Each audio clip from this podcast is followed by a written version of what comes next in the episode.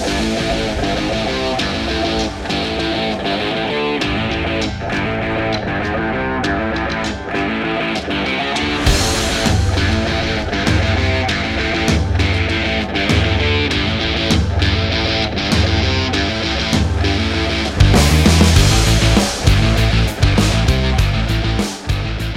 Salve, salve, galera. Estamos iniciando mais um A Vera Podcast. Eu sou o Lafon. Eu sou o Gustavo. E agora é a Vera. É isso aí, meu irmão. Sabadão. Pri- primeirão, primeiro. Não, peraí.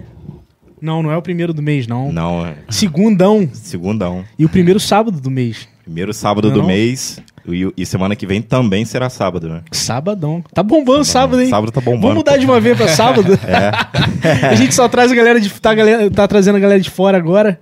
A galera com a agenda agitadíssima e, porra, vamos de sábado.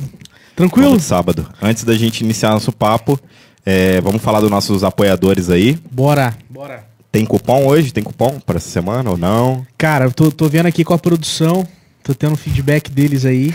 já já vamos ver se vai ter um cupom. Então, ó, pra E, você. e vai ser em, em homenagem ao nosso convidado.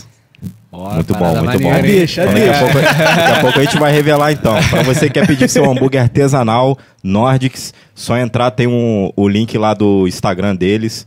Você entra lá, Nordics. Eles fazem o pão artesanal, a Ah, carne artesanal, tudo. O hambúrguer dos caras é nota mil aí, em Barra do Piraí. Só procurar eles aí e daqui a pouco talvez vai ter um cupom aí. Vai É, assistindo vamos a ver, live vamos aí. ver. Se, a galera, ver. se a galera comentar, engajar, a gente vai lançar um cupomzão aí, hein? E ó, Metalúrgica de Barra do Piraí. Ih, esse daqui é o Nordics. Esse daqui é a marca do Nordics. Mas logo É. após vai ter a Metalúrgica, tá? Que patrocina a gente aí. Já bateu um ano, né, Lafon? Um ano um de ano parceria. Tá? E a galera que quer estar por dentro das vagas é, disponíveis aí para Metalúrgica, escaneia aí o QR Code na parte inferior esquerda. O Lafon que sabe a Perto posição. daquela caneca ali. Perto tá da ali. caneca? Em cima da caneca do, do Tarcísio. É. é. Tá bom? Então escaneiem lá e fiquem por dentro, beleza?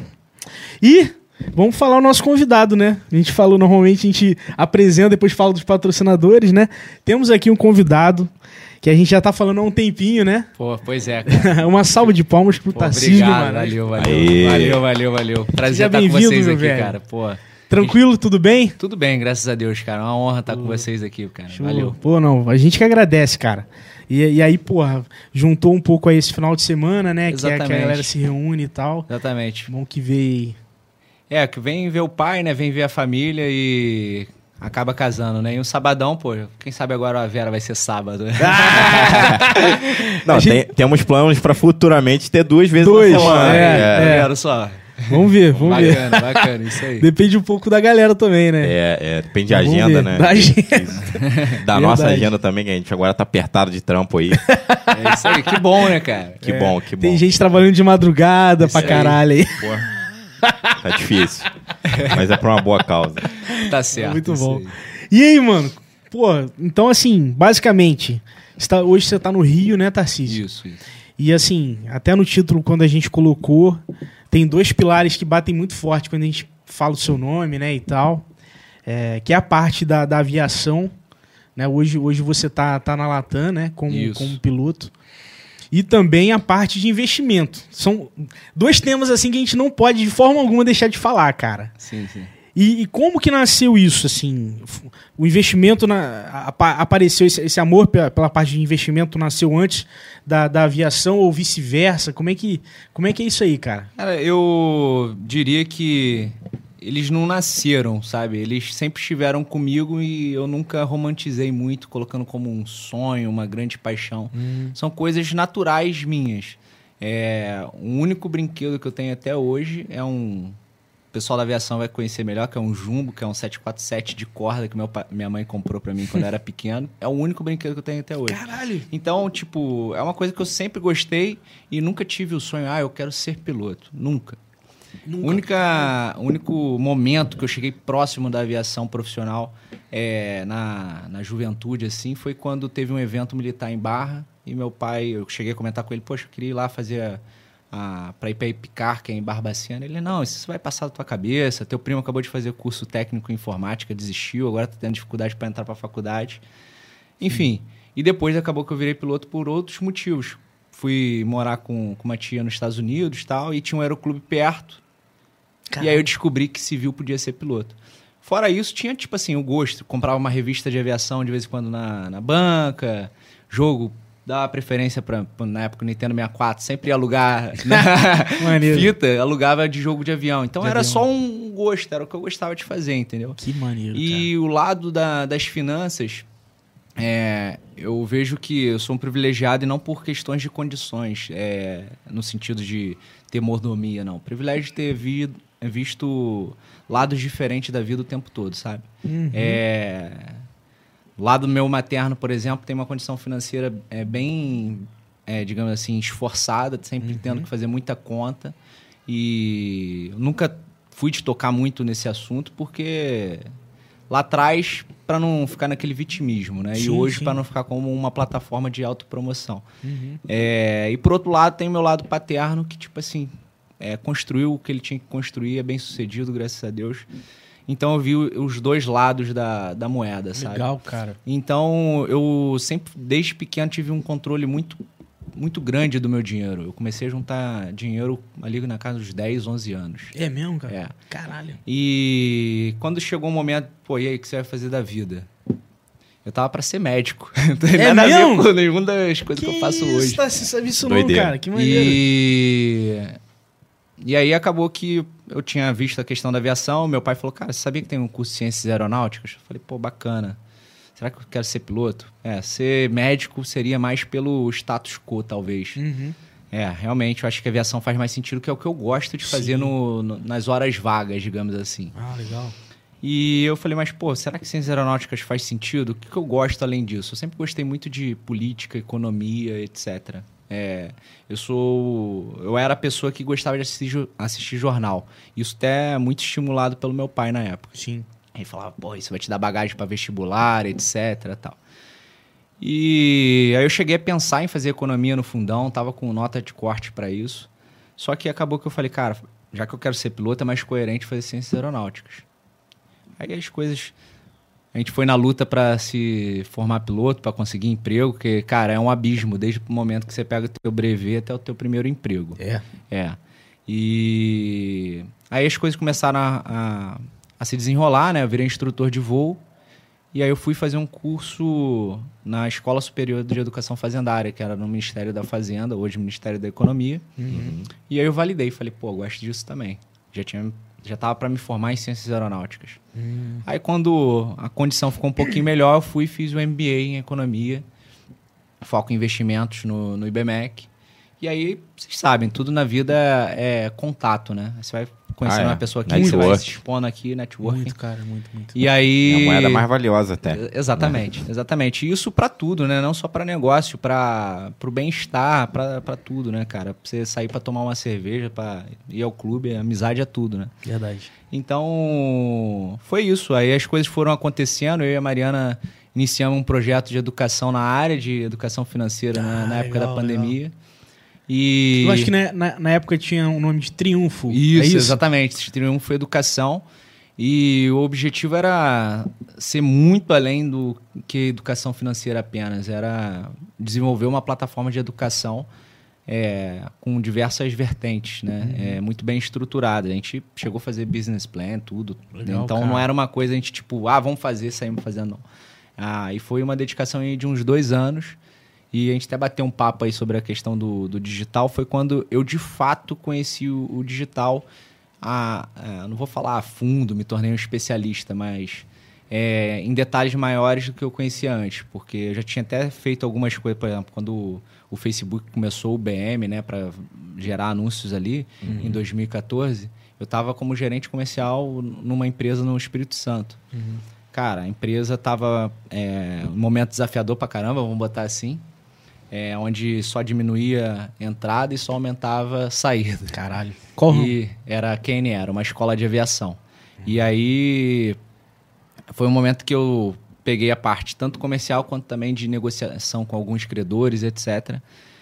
E aí, no- na ponta que eu tinha que diminuir a despesa, eu não poderia secar o marketing, né, cara? Então, como que eu ia fazer, continuar trazendo... Nessa época, anúncio era baratinho. Porra. Exatamente, não. E, e vamos botar em números redondos e aleatórios.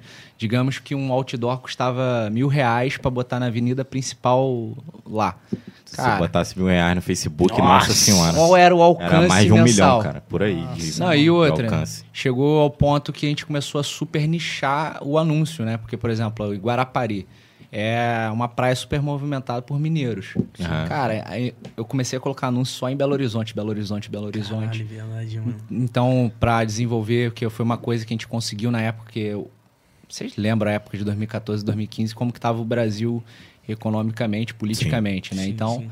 é, a aviação ela sempre é, se se movimenta duas, três vezes para mais ou para menos em relação à economia. Então, se o Brasil tá Nossa. ruim, a aviação tá duas, três vezes pior. É verdade, ela é bem radical, É, né? exatamente, é bem mais volátil. E a mesma coisa, é, e a, a parte de instrução é ainda mais, que é, digamos assim, a ponta da lança, né?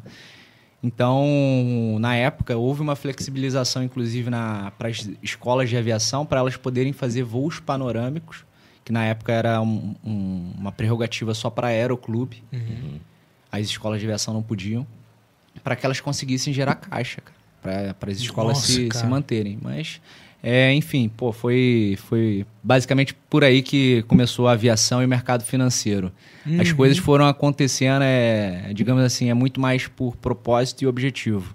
Aviação, porque eu faço o que eu gosto de fazer, é, tanto que às vezes eu faço direto um voo que eu vou a Porto Alegre e volto. Saio de madrugada, chego nove e pouca, dez horas da manhã no, no Rio de Janeiro.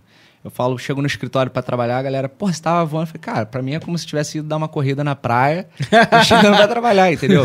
Então, tipo, Dá quanto tempo mais ou menos aí? Tipo, essa ida e volta Porto Alegre. Cara, vamos colocar não só de voo, mas ali os trâmites de embarque, desembarque, vai... Eu costumo chegar no Santos Dumont umas 5 e meia da manhã para fazer esse voo, Uhum. mas 5 e meia não, 5 e 15. Mas 5 e 15 da manhã e saio do aeroporto umas, 5, umas 10 e meia. Então, umas 5 horas, mais ou menos, por volta de 5 horas. Basicamente umas 5 horas de preparação. Não, não, de, não? de, De tudo, tudo, total. É, pre- chegar, preparar, ir, preparar de novo, voltar, desembarcar. Então, digamos assim, o processo todo mais ou menos umas 4, 5 horas. 4, 5 horas pra, pra ir e voltar? É, exatamente, o Caralho, total. pensei que fosse muito mais, É, mano. Pra Porto Alegre, cara, a ida costuma dar uma umas duas horas, mais ou É, menos, que a gente horas. vai com um vento de proa. Na volta, dá uma hora e quarenta, uma hora e meia, porque dá. Ultimamente, principalmente, né? Porque tá com- tem tido muito vento na volta de Porto Alegre. Mas isso é um exemplo, entendeu? Tipo assim. que foda, é- né? Maneiro. porque ultimamente. Mas É o. Isso eu tô dizendo ultimamente por a questão da, da, da aviação, entendeu? Sim, A sim. conciliação. Então, Claro, tipo claro. assim, tá sendo prazeroso pra caramba. E o mercado financeiro, cara, começou é, pro Tarcísio e pelo Tarcísio. E quando eu digo isso, não é olhando só pro, pro eu, apesar de ter citado só meu nome. É olhando as pessoas que eu tenho em volta, entendeu? Uhum. Sim. A- a- os meus pais, meus avós, a Mariana e, tipo, todo mundo, graças a Deus, super capaz, mas por que não buscar ser a, a pessoa que vai estimular, né? Então, Sim. Sim, sim. E a gente tá vendo que cada vez mais as pessoas têm que ser independentes financeiramente, né? Não, É, total, o cara. est- total. O Estado vai ser cada vez mais ausente por necessidade. Né? E ter diversificação na renda. Não pode depender só de uma fonte de renda. Cara, eu diria que o ser humano do, do futuro bem sucedido é aquele que tem pelo menos quatro fontes de renda. Não tô falando quatro trabalhos, porque é. pra- eu tô com dois, é quase humanamente impossível. cara. Sim, sim. Mas quatro fontes de renda é essencial, cara. Eu, eu É. vejo que pra pessoa ter tranquilidade pra dormir, colocar aquela famosa, botar a cabeça no travesseiro e dormir Sim. com tranquilidade, é isso. É, eu acho que eu, eu costumo chamar de combo anticrise, tá ligado? É. Você ter mais. Realmente, cara, você falou de umas quatro. Eu, eu penso nisso aí mesmo. Você ter, ah, porra, apertou aqui, mas eu tenho mais isso aqui, cara. É. Eu tenho mais esse, esse braço, esse braço, esse braço que eu posso ganhar dinheiro, seja através de trabalho ou investimento. Né? É ótimo, poxa, você ter investimento, Sim. né? Sim. Como retorno. Mas até lá, cara, Exatamente. né? E, e- e é muito isso, assim, o contexto que a gente, que a gente tá vivendo no Brasil, É difícil, né? eu acho que chega, até- chega a ser até Eu nunca estranho. tive plano B, sempre foi o A e tinha que dar certo o A. Aí depois que deu certo o A, aí que deu pra respirar e pensar, pô, agora eu posso tentar uma outra parada aqui. Aí. Porque eu acho que a maioria dos brasileiros é isso. O cara não tem outro plano, não tem como ter mesmo. É. Ele vai naquilo ali, quando ele conseguiu, pelo menos um- durante um tempo, ter uma. Como é que se fala? Um, um prosseguimento ali, sem muito percalço e tal. Aí ele já dá pra ele pensar numa outra coisa É. e tal. Que acho que é o que eu vejo, né, de todo mundo. E, e chega a, ter, a, ser, a ser até um pouco estranho. Igual, por exemplo, quando você vai nos Estados Unidos ou, ou no, ou no Canadá, que eu já conversei com o pessoal na época quando eu fui, perguntava assim: ah, o que, que você faz? Ah, eu sou jardineiro. Tá? Ponto. Exato. Ponto. O cara. não- No Tudo Brasil bem não que assim, não, a, educação de investimento nos Estados Unidos é muito, muito mais evoluído que aqui, né? Não, exa- exatamente. E isso vai de encontro com o que o Lafon falou, é o, o brasileiro. E, e é importante a gente notar que, tipo assim, o brasileiro, não é porque nós somos, não, nós temos uma capacidade é, intelectual, produtiva, é, Total, é, natural, etc. Bizarra. Tanto que já, já fui convidado, já. Etc. De N possibilidade de ter saído ou ter ficado fora do, do país. Quando eu morei com a minha tia, por exemplo, teve a oportunidade de eu não ter voltado. Teve amigo indo pra fora pra voar, me chamando pra ir pra fora. Cara, eu não saio do Brasil, porque eu acho que é o melhor lugar do mundo pra uma pessoa que quer dar certo hoje. Isso Legal. sem sombra de errar, entendeu? É. Mas esse dar certo E- seria o quê, cara? Cara, eu, eu vejo o seguinte, é... vamos na, na essência do empreendedorismo. Vocês dois sabem muito bem é, o que, que significa empreender, acredito Sim. eu. Cara, é solucionar problema. Que é um lugar melhor do que um país em desenvolvimento. Cheio de problema. É. Pô, irmão. E, e vamos lá. Qual é a capacidade dos Estados Unidos de dobrar de tamanho nos próximos 10, 50, 100 anos? É, muito difícil, Muito né? difícil. E o Brasil? O Brasil Muito pode multiplicar algumas vezes ainda e ainda tem espaço, entendeu? Verdade, verdade. Então, é. E aquele negócio, a gente não. Óbvio que todo mundo fala, pô, vamos trabalhar pra ser o, o melhor E tal. não tem burocracia, né, cara? Exatamente. Ó, eu não. já tive um delivery, fechei, tô pensando em abrir de novo. Não tem muita burocracia pra você abrir uma parada, né, hoje em dia.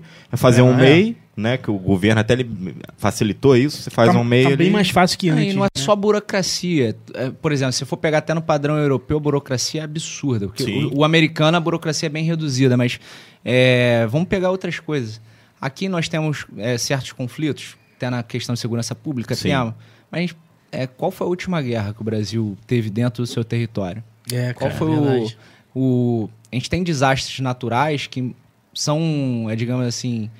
Tem como a gente corrigir, por exemplo, questões de encostas, in- inundações, etc. Mas como que você corrige uma falha na, na placa tectônica para não ter É, terremoto? não tem O como. vulcão, um meu irmão. vulcão. Não tem como. É e por fim, é, como que a gente faz todo mundo falar o mesmo idioma? É, e a gente tá colonizando Caralho, é Portugal mesmo. agora, né? Verdade, mano. Exatamente. os portugueses estão Está falando português brasileiro. É, exatamente.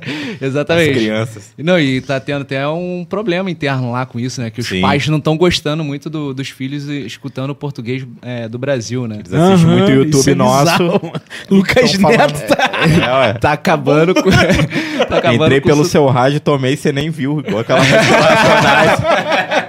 Caralho, é mesmo, É isso mano. aí, mas- Isso é. Completando a questão do, do, do brasileiro, isso eu respondi porque eu acredito tanto no, no Brasil. Sim. E te digo mais, não acredito só no Brasil, não. Acredito no Rio de Janeiro também, em Barra Porra, do Piraí foda, também, mano. Foda, não. É... Maneiro tá assim. Já, já estive, inclusive, meus planos hoje era para estar morando em São Paulo.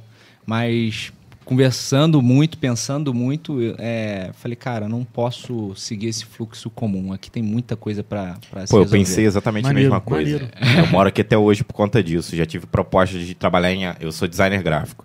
Trabalhar, eu trabalho com social media, foto, tráfego pago, tudo. Olha o tudo comércio esse- de barra, cara. Olha a potência que isso aqui é. Sim. E, pô, já tive a oportunidade de amigos falarem, cara, vem aqui, pô, moro aqui em São Paulo, fica aqui duas semanas aqui em casa, você, pô, desenrola um trabalho aqui rápido e tal, não sei o quê, portfólio. Eu falei, cara, eu moro numa cidade que eu posso andar de madrugada com o celular na mão, ninguém vai me assaltar. Então, tipo assim, o, o- a segurança que tem aqui, beleza, tem, um, tem uns, uns crimes, algumas coisas, mas é algo bem esporádico. diferente, né? A segurança aqui, pô, eu conheço todo mundo aqui.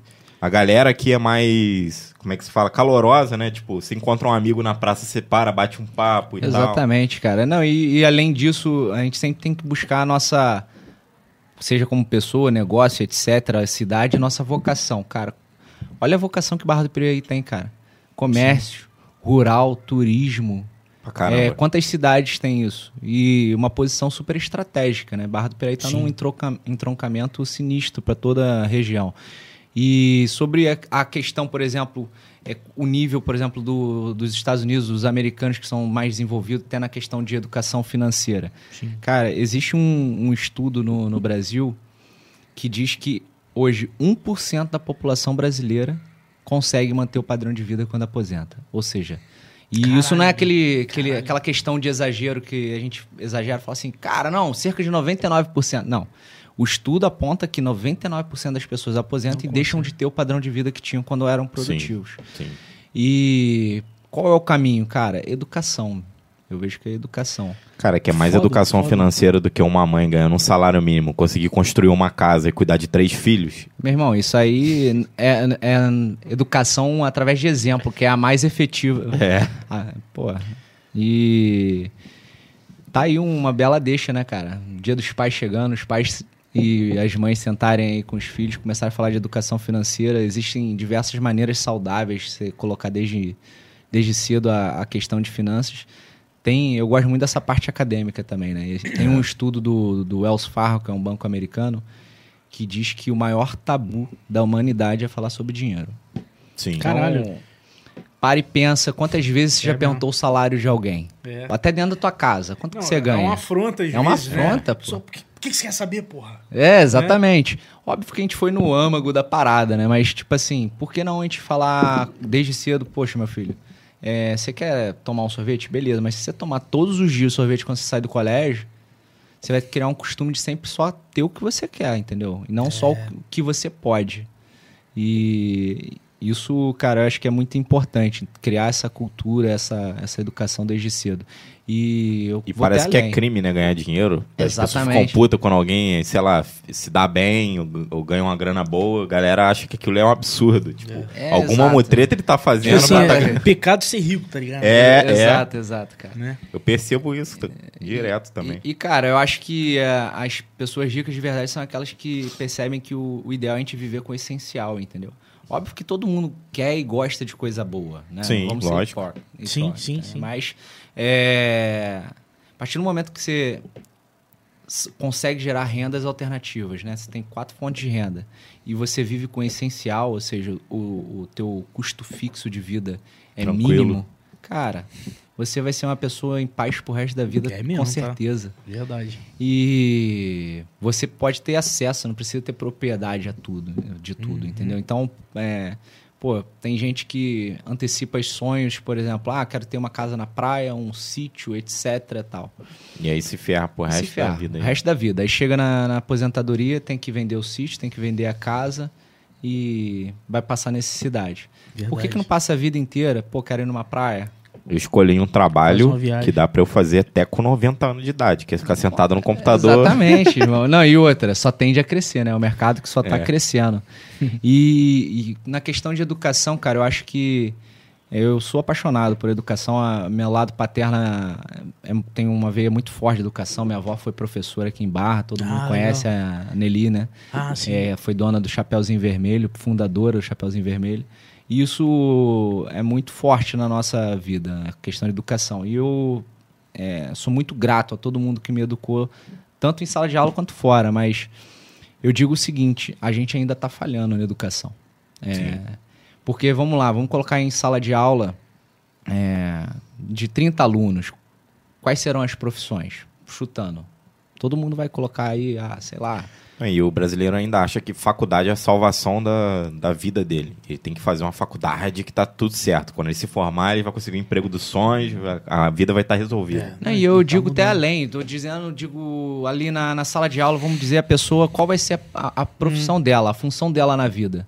Ah, vai ser médico, vai ser músico, vai ser engenheiro, Hum. vai ser, sei lá, comerciante, vai ser administrador de empresa, diversas coisas. E todo mundo estuda a mesma grade lá, né? É. Sim. É, português, matemática, É, tudo mano. que é muito importante. Mas o que eles não estudam e é comum para todos eles, independente se ele for da área da saúde, da área de exatas, É educação, Educação financeira. educação É financeira, irmão. verdade, cara. Todos eles vão precisar de educação financeira e ninguém estuda. Caralho? Então, Isso é bizarro. Não só educação financeira, eu acho que educação no trânsito também deveria ser ensinado na escola. pelo menos o essencial, né, cara? E, e aí a gente vai muito além, né? Questões de, de, de leis, né? Então, Sim. é, enfim. Mas o financeiro, cara, verdade. Verdade. É, a vida inteira a gente vai depender disso, não tem como. É, não, total. É, é a moeda de troca, né? E, e, assim, você sabe algum país que tem educação financeira no início da educação, por exemplo, os Estados Unidos tem, você sabe? Cara, eu vejo não tem nenhum país que tem hoje na tua grade. O Brasil, inclusive, com o Banco Central, tá fazendo teste em algumas escolas Hum. públicas para colocar educação. Isso já é Legal. Cara, isso é- é aquele ponto. A gente sempre enxergar o Brasil não só como copiador, mas também como modelo. Sim, E o Brasil está sendo modelo em algumas coisas há muito tempo, cara. Então, por Pô, que exemplo, foda. essa questão do digital. Nós somos uma das maiores potências digitais do mundo, cara. sim. Ah, tem um É. monte de milionário aí, cara, Exatamente. do digital. Falaram aí do Avera, né? A galera aí. Quando eu falei milionário, eu fiquei pensando em Érico Uma- Rocha, Ah, essa tá. galera assim. Eu já ia falar, vamos abrir uma conta lá, pô. Mas não é só pra bilionário, não. Hoje, inclusive, isso é uma das grandes diferenças. A gente consegue abrir uma conta com 100 reais, cara. Sério, É cara? uma democratização do mercado financeiro absurdo que os nossos pais, na década de 80, 90, início dos 2000, Não tinha acesso. uma corretora de investimento era para milionário. Sim, A gente, sim. a gente ficava limitado a- ao- aos bancos tradicionais é, acessando produtos e não acessando atendimento. Sim. Caralho, foda. Só, só mandar um aviso pra galera, tô vendo que tem uma galera em peso aqui assistindo. Pessoal, a gente tem um chat, tá? E pra quem quiser mandar pergunta pro Tarcísio, comentar, deixar uma mensagem pra ele aí. Porra, Tarcísio, tempo que eu te vejo, nem sabia que você tava em Barra do Piraí. Podem, é, vocês precisam se inscrever no canal, tá, galera? Então, ó, vocês se inscrevendo, já aparece automaticamente a caixinha do chat, tá? E aí vocês podem escrever o que vocês quiserem, que a gente vai ler daqui daqui a pouco, beleza? Então, ó, galera que, que vê através do Tarcísio, sejam bem-vindos e vamos que vamos. Bora. Uma coisa que eu ia perguntar desse- dessas fintechs aí, desses bancos digitais aí, o que, que você pode me falar a respeito disso? Que eu, eu confio desconfiando, sabe? E, e até uma. e Qualquer lugar que eu não consiga sacar o meu dinheiro físico, eu desconfio muito. E Entendi. Complementando também a a pergunta assim do, do Lafon. Se você sabe a diferença de banco digital para carteira digital, você sabe? Cara, vam- vamos por, por partes. A, a primeira questão do, do dinheiro físico, eu acho que isso é uma das maiores ilusões que existem hoje no, no mundo. Não, por mim não precisava mais existir. Não, não existe. Basicamente não existe mais. Você fala assim, pô, eu não consigo ir lá sacar meu dinheiro. Tudo bem que isso é realmente um processo de adaptação tal. É igual a, a pessoa falar que, é, poxa, eu não consigo ler o jornal no, no dispositivo digital, eu preciso Sim. pegar impresso. Isso é uma Sim. questão de. Costume. o- os seus filhos, seus netos nem vão pensar nisso. Igual como a Verdade. gente nem pensa como. Imagina os antigos quando lançaram os aviões, fala, cara, eu nunca vou entrar nisso aí. É. Pra, ho- hoje pra gente é normal, Normal. entendeu? Então é um processo de, de adaptação da, da população. E se a gente parar pra pensar, cara, a grande parte do nosso dinheiro no banco não existe. Ele é só digital. Inclusive, existe um, um- um parâmetro técnico que, a partir do momento que um banco central, seja ele dos Estados Unidos, Brasil, europeu, imprime uma unidade da sua moeda, na economia ela se multiplica por nove. Caralho. Então, digamos assim, o Banco Central do Brasil imprimiu um real. Aí esse Ele um real chegou no, chegou no Gustavo através de um banco A. Aí o Gustavo pegou esse um real, depositou no banco B. O banco B só precisa deixar disponível imediatamente pro, pro, pro Gustavo sacar um percentual daquele um real. Não é aquilo todo. Entendi. Que é o depósito compulsório que o banco tem que ter junto ao Banco Central, que é o banco dos bancos, digamos assim. Sim. E a partir disso, esse banco que pegou um real do Gustavo em depósito, emprestou pro Lafon uma parte desse dinheiro, prestou para outra, prestou para outra, prestou para outra. Caralho. E aí o dinheiro vai se multiplicando. Então, boa parte do número que nós vemos lá quando a gente abre uma conta, a nossa conta, é só digital mesmo. O dinheiro não, não existe.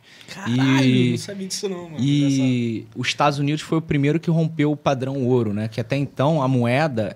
A, a- O lastro, né? É, tinha um lastro no ouro. Então você poderia ir ao banco e trocar aquela moeda por ouro. E agora as moedas são fiduciárias. O que significa isso?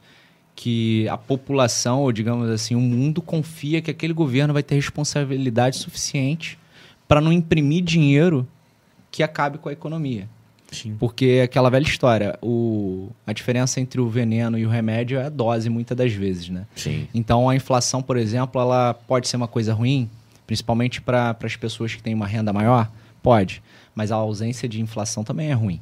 Significa que as pessoas não estão comprando, Verdade. não está tendo. E existem é, inflações diferentes também.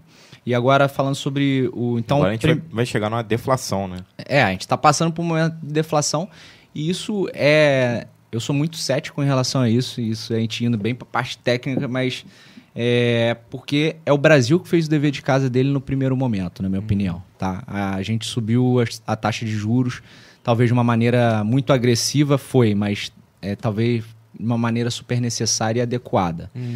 Só que tem riscos ainda que não foram calculados, na minha opinião. Principalmente a partir do momento que veio guerra, é, a partir do momento que a cadeia de suprimento do mundo não se estabeleceu.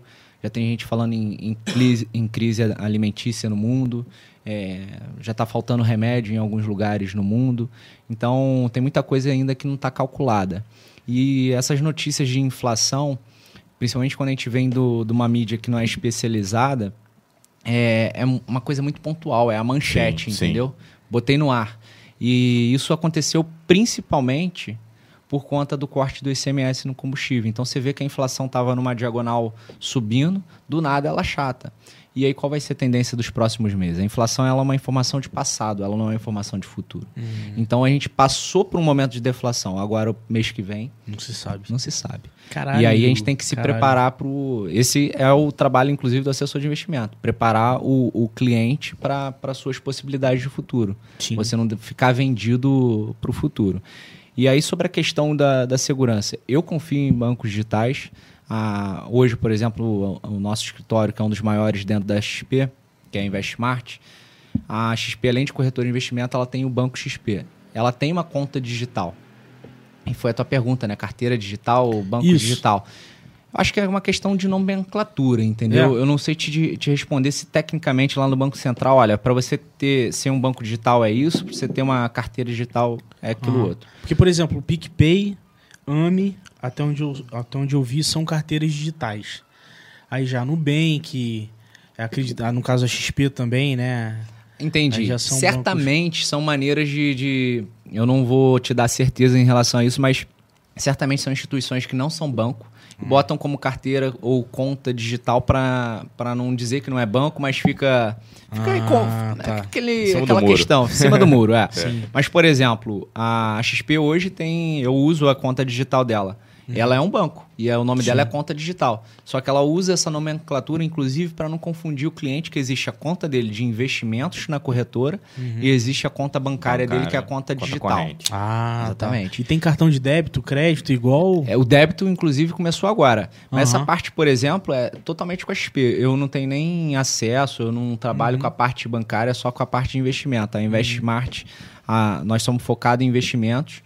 É, mas o mais interessante de, de tudo é a gente entender que não é só de investimentos que é a vida financeira da pessoa. Então, é, hoje nós estamos com nove anos de história, nossa empresa, e nós estamos entre Isso os... a Invest, A a Invest, InvestSmart, a cara. InvestSmart. E estamos entre os maiores escritórios da XP. Na verdade, entre os cinco maiores e melhores escritórios. Legal. Em nove anos, a gente chegou nesse patamar, na minha opinião, foi é, pensando no cliente não só como investimentos, entendeu? Sentando para conversar com o cliente e entender que ele tem ali o perfil de investimento dele, mas ele tem o momento dele e tem os objetivos dele. Sim, Então, sim. como que a gente pode ajudá-lo em todas as frentes financeiras dele, entendeu? Porra, foda, foda, Então, foda. esse, se fosse me perguntar qual é o grande diferencial de vocês, eu diria que é isso. Pô, legal. É, e eu digo muito com, com a galera lá no escritório que se nós queremos ser realmente fiéis ao cliente, é uma questão até regulamentar, né? Você seguir ali o perfil do, do investimento da pessoa. A pessoa tem que preencher uma pesquisa, vai dizer se a pessoa é conservadora, moderada ou agressiva nos investimentos.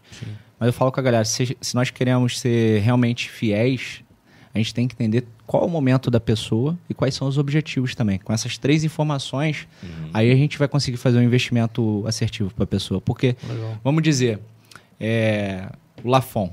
Lafon, pô, expert em finanças, é, foi preencher a pesquisa lá, deu agressivo. Mas acabou de nascer a filha dele, Uhum. tá comprando uma casa. Como que ele vai colocar o patrimônio dele de maneira risco. agressiva, em risco? É. O momento dele é conservador. Verdade. verdade. Então, é, esse é o, é o grande ponto. E- Sai um pouco desse rótulo de que o agressivo vai ser eternamente agressivo. e o, Exato, né? exato. Legal, legal.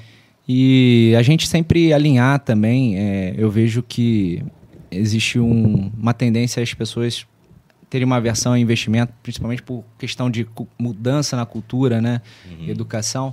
É, que, poxa, mas investimento não é para mim porque eu não tenho dinheiro. Investimento é coisa de rico. Não. Antigamente, investimento era comprar terreno, construir casa e alugar. Exatamente. Hoje é muito mais eficiente a pessoa é, investir em fundos Fundo imobiliário. imobiliários e crescer gradativamente o seu patrimônio. Ter uma. O que, que você prefere? Ter o Tarcísio como inquilino ou uma Amazon, uma metalúrgica? É, sim.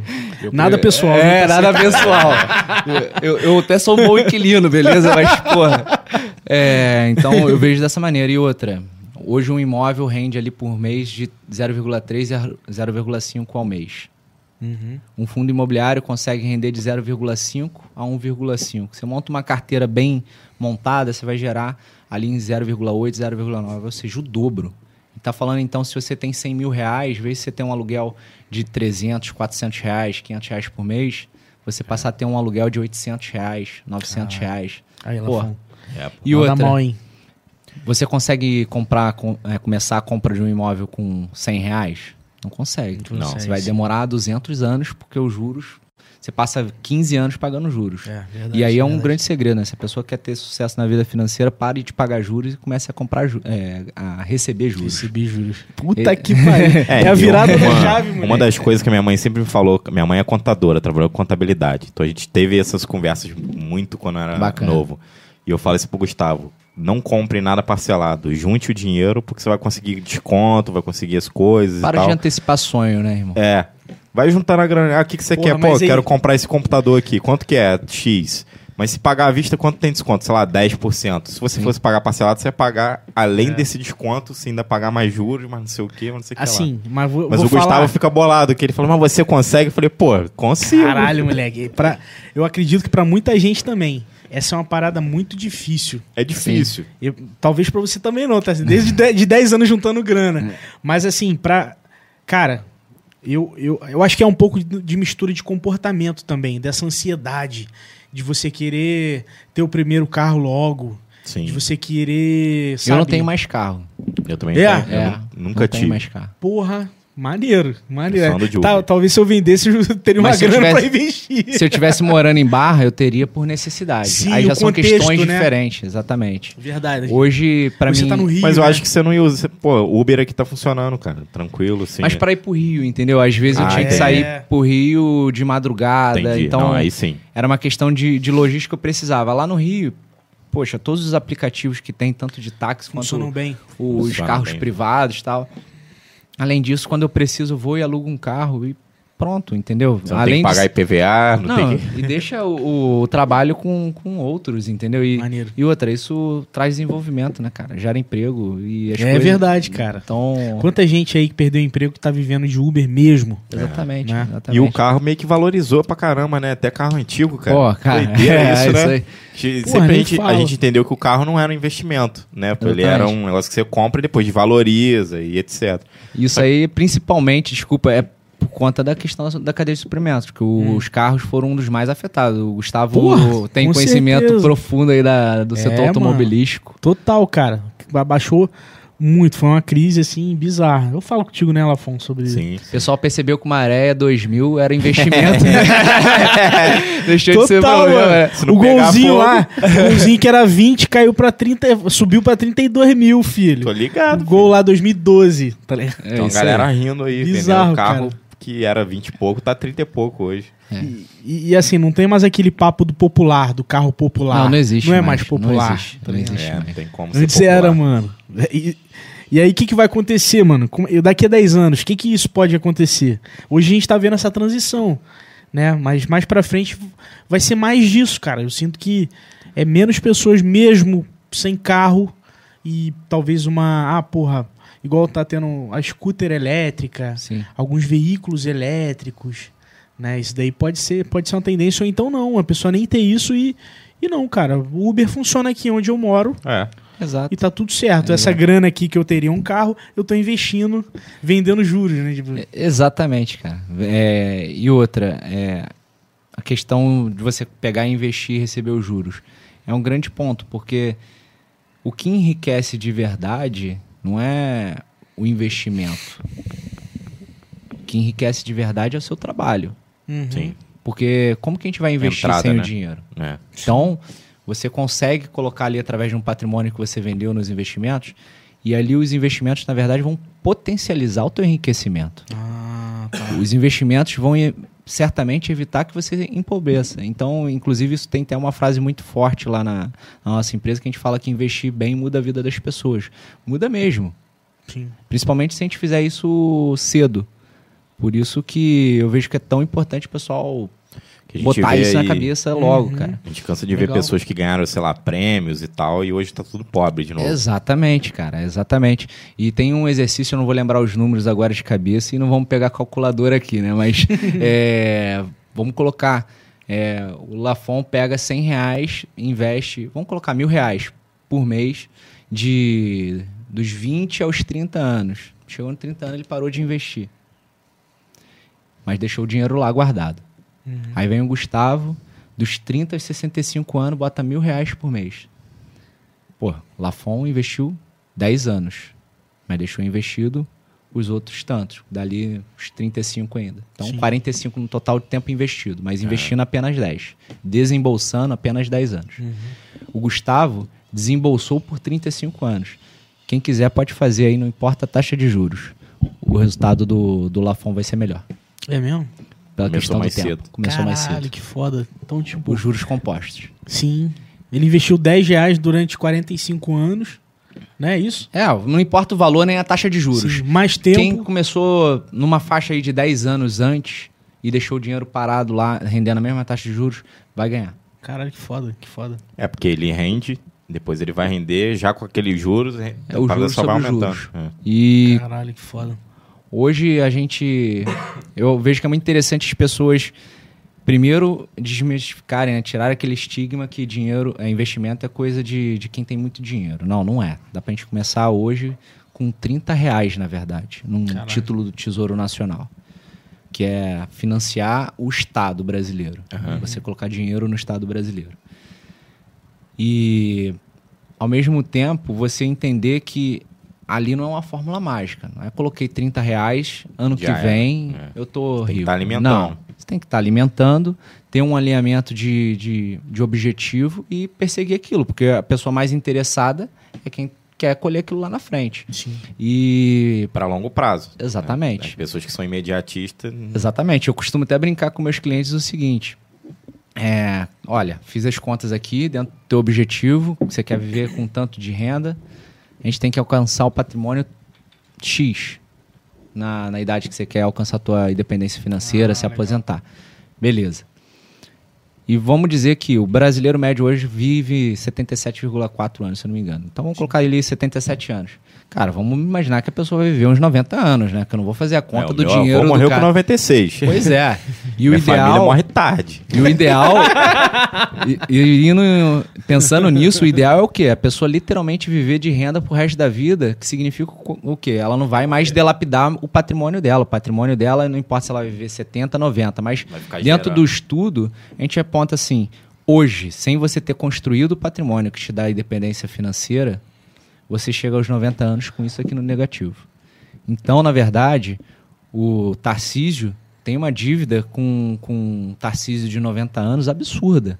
É mesmo, tá? Caralho, se Hum. pensar assim, moleque. Então, e aí, eu vou deixar essa dívida para alguém daqui 50 anos, quando eu não tiver mais capacidade produtiva, ou já vou resolvê-la agora? É mesmo. O Tarcísio, o Lafon do futuro vai ficar puto com o Lafon do passado porque não juntou porra nenhuma, tá Vai ligado? Não, e aí vai a pergunta: o que, que o Lafon de hoje está fazendo pelo Lafon de 90 anos? Aqui a gente, mano. Virando uma drogada. É isso, é isso aí. É isso aí. Mas e o controle Mas, financeiro? é, e a grana? Tamo juntando? Que não é só o que a gente ganha. Muitas das vezes o resultado final é. E olha, é, as pessoas que eu já atendi, é, vejo muitas que têm uma condição financeira de entrada menor com um resultado melhor do que as que ganham mais. Caralho. Então, é a prova do que o que importa não é só o que entra né, de dinheiro. Aham. É o que Como tem- se investe. É como o que você tem de despesas, principalmente. Também. É, isso é mesmo, E tá? aí vai uma, uma, digamos assim, a dica de ouro, né? É sempre buscar manter as despesas fixas baixas e as variáveis controláveis, cara. Então, Caralho, foda. por exemplo, é o que a gente falou. Viver no essencial, mas a gente gosta de coisa boa. Não quer ir Sim. num restaurante bom, fazer uma viagem, dar um presente pra uma pessoa que a gente gosta, ajudar uma pessoa que a gente gosta. Mas, cara, isso aí é variável. Quando você puder fazer, você faz. Agora, se você mantém pra sempre uma casa de praia, ela vira custo fixo. E esse custo fixo fica lá em cima. Não, igual quando. Eu, eu tenho essa sensação, assim. Tem alguns momentos que você fala, porra, tô, beleza, financeiro tá bom, vou pegar o melhor plano de celular, melhor É internet, vou comprar isso, aquilo, vai- em parcelas. aí quando você vê, você fala, caralho, a Aí vida, você a toma vida um tá baque cara. e você não consegue pagar. É, ué. Sim. Aí você fala, a vida, porra, a vida tá cara, meu irmão. Vou ter que dar uma reduzida. Quando, porra, terminar o contrato lá da, da internet, vou pegar uma mais baratinha. E aí você sente aquele. Mas assim, o bom é quando dá tempo ainda. Tem situação que não dá nem mais tempo. Que a É. pessoa já, nos contratos, por exemplo, nas prestações que ela assumiu, a Siri ativando aqui, as prestações que ela já assumiu, já, já entrou o ferro já na metade, na- no mês 6 lá, barra 12, Pô, já é tá uma parada que apertado. tira meu sono, filho. Eu não consigo parcelar as paradas e dormir bem. Não. consigo. Que bom, Porque, mano. igual, se- o meu trabalho ele é variável. Uma hora eu tô ganhando, outra hora não. Porque eu dependo de clientes, de contrato, de um monte de coisa. Sim, sim. E aí, pô, quando eu parcelo uma parada, tipo, um valor muito absurdo que assim, eu consigo pagar agora, mas eu não sei se daqui a três meses eu vou conseguir pagar isso. Porra, não dá, filho. É foda, mano. Eu confesso que eu parcelo bastante coisa, tá? E Eu também. Eu parcelo bastante coisa, porque Eu a tenho tem- medo. desde que não seja com eu juros. evito bastante. É Que- isso aí! que- Porra, Ah, você vai falar o que eu. Vai, fala aí, Tarcísio. Que é, é o a questão de você pensar. Não, mas eu não critico quem parcela, não, cara. Eu falo que eu não consigo lidar Não, com Não, isso. mas eu entendo. E, e Eu não você tem um, e você tem um motivo lógico por isso. Foi a questão que você falou da tua variação da, da renda. É. Mas pô, você tá trabalhando pra caramba.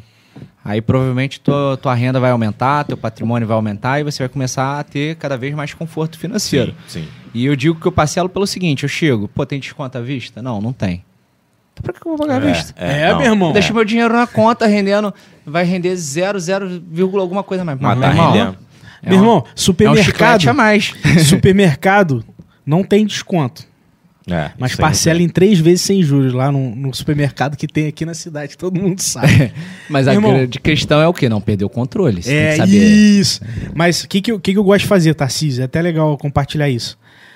Gosto de parcelar em três vezes. No Bank tem como você antecipar a parcela e você ganha desconto. É. Porra, eu vou lá, pum. Parcela Ah, em três aí, vezes quando não aí. tem escolha. Isso é hackear o sistema. Porra, isso é bom, mano. Eu- aí eu pergunto, eu falo, ah, a vista? Não, não tem. Então qual é o maior que tem? Ah, a mulher do caixa até olha assim, mas tô nem aí, filho. Você antecipa de mil reais, você, porra, mata aí uns 20 reais, tá ligado? É lógico, cara. Porra. E, tipo assim, é um lanche hoje, outro aqui, e, enfim. Num todo, você pensar numa vida toda. E hoje, principalmente na aviação, eu vejo muito isso, cara. A indústria como um todo, na verdade, não só a aeronáutica, ela está cada vez mais apertando o- os gastos.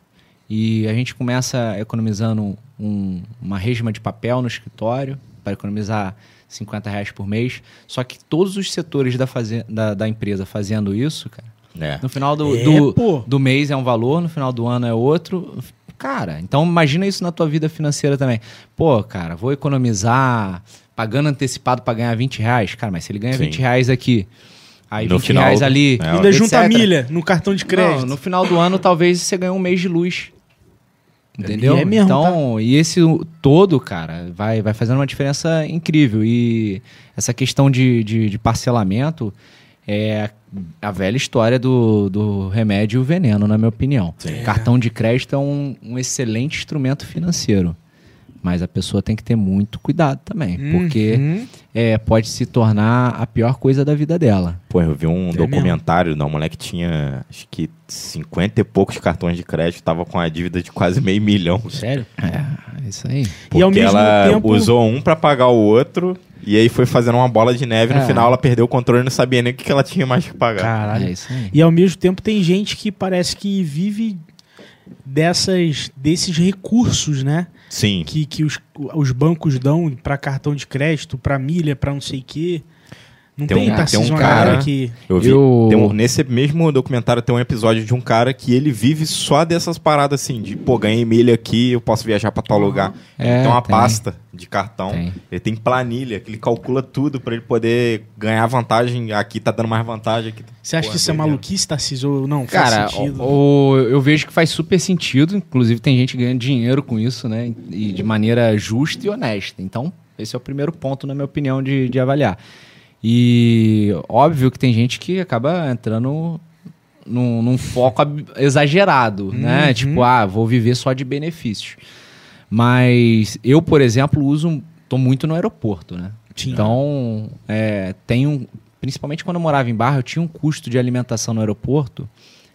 Tenho, tinha não, né? Teria, porque eu nunca deixei ele existir. Uhum. Eu teria um custo muito grande. E, poxa, quanto que é um pão de queijo com café no aeroporto? É, bem caro. É mesmo, tá? Quanto que é um almoço? Pra, pra quem tá indo pra Gramado, passar uma semana e voltar, beleza, bonitão. Exatamente. Sem ir no Starbucks lá tomar um cafezão.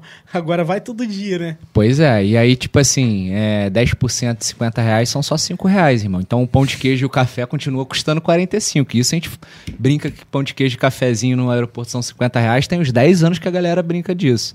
E piloto não Mas tem desconto, não, pô? Tem os descontos, é, Tem? são os 10%. Ah. Normalmente, né? Cada mas lugar ainda- ainda é varia. pouco, é mas pouco. ainda é pouco. É.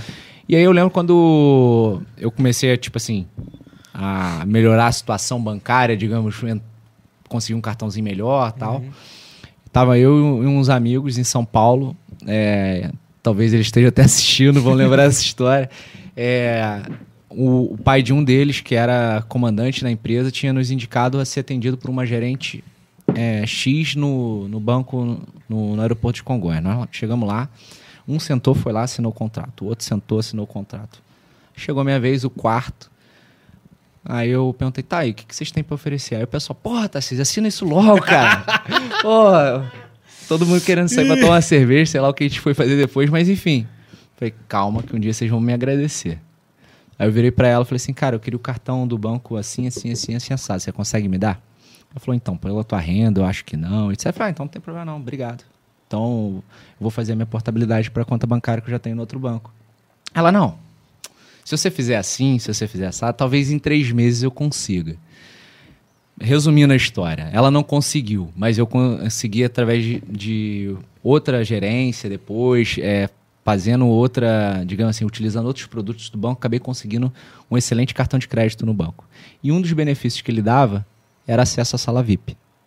E a sala VIP em aeroporto não tem só alimentação, mas tem a parte de descanso, você tomar um banho, etc. Ah, legal.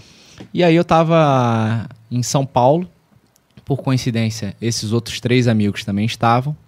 Aí eu falei pra eles, pô, vamos sair pra comer, vamos lá no aeroporto, em Guarulhos. A gente tava em Guarulhos, falo São Paulo, mas por ser a grande São Paulo, né? E vamos ali no aeroporto. Eu, pô, tá, você tá doido? Eu falei, cara, tem um restaurante maneiro lá, peruano, pô, a conta por, tá comigo. Porra! Aí chegamos na parada. Aí, pô, chopp, carne, todo mundo comeu e bebeu.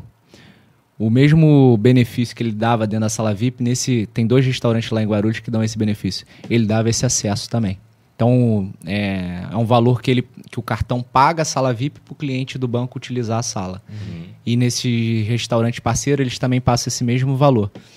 E aí eles falam, mas, pô, que parada é essa? Quando eles viram eu pagando antes de chegar, eu falei, pô, lembra aquela vez lá no, no banco que vocês me zoaram? Aí, ó, vai pagar a conta agora. Pariu, moleque! Caralho, maneiro, Tarcísio. E, e, cara, Maneiraço. e, e eu, Hackeou. eu, eu vou dizer que em 2017 eu estimava que eu ia gastar ali de 500 a mil reais por mês de, de alimentação, lanche no aeroporto, que é caro pra caramba. Sim. Sim. Digamos que eu vou trabalhar uns 20 dias, vamos, Sim. vamos colocar 20 almoços no aeroporto, café da manhã. Então, Muita se a gente coisa. botar na ponta do lápis, olha o que eu economizei em um ano por conta de uma negociação de cartão de crédito. Então, cara. Eu, eu não sei pra você, que eu acho que com certeza não deve dar, mas eu sou muito adepto das marmitas, porque eu fazia dieta também e tal, então eu já fazia pra semana inteira, eu levava pro trabalho. Mas eu acredito que pra você não tem como, pô, sabe? Cara, tem, tem muita gente que faz, eu já tentei fazer e vejo que é até melhor, porque é, pô, a qualidade da alimentação vai lá em cima. É. Eu, por exemplo, na época da faculdade, um dos jeitos que eu fazia meu dinheiro sobrar e conseguir sair, etc., que uma das coisas que meu pai sempre fez é, tá aqui teu dinheiro, isso aqui é pra você se alimentar, zoar, comprar roupa, comprar material de escola, meu irmão, se Isso é vira. legal, cara. Isso, isso é bom. Isso, é- isso aqui é teu salário. E Te vira. Te Mas vira. é e uma das maneiras que eu fazia o dinheiro sobrar, digamos assim, era levando marmita. Então, a questão do como tripulante é, é difícil porque, poxa, você tem que ficar carregando peso, tem lugar Aham. que não pode entrar, por exemplo, com fruta, por exemplo, no Chile, você não pode entrar com fruta. Ah, é. Então, tem a questão, pô, onde que você vai deixar refrigerado. Aí tem gente que hoje leva bolsa térmica. Eu confesso que eu não consegui.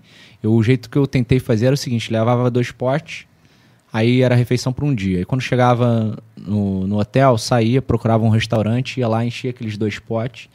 Isso aí durou um mês, dois meses. É, porque Mas- tem a, a conveniência também, é, né, exatamente. É foda. Exatamente. É Mas difícil. É isso, cara. Eu vejo. E a gente pensando em cartão de crédito, não é só a questão do, da sala VIP. Hoje, por exemplo, tô com um carro alugado aqui, que eu vim do Rio. Quem tá pagando seguro é o cartão. É mesmo, tá?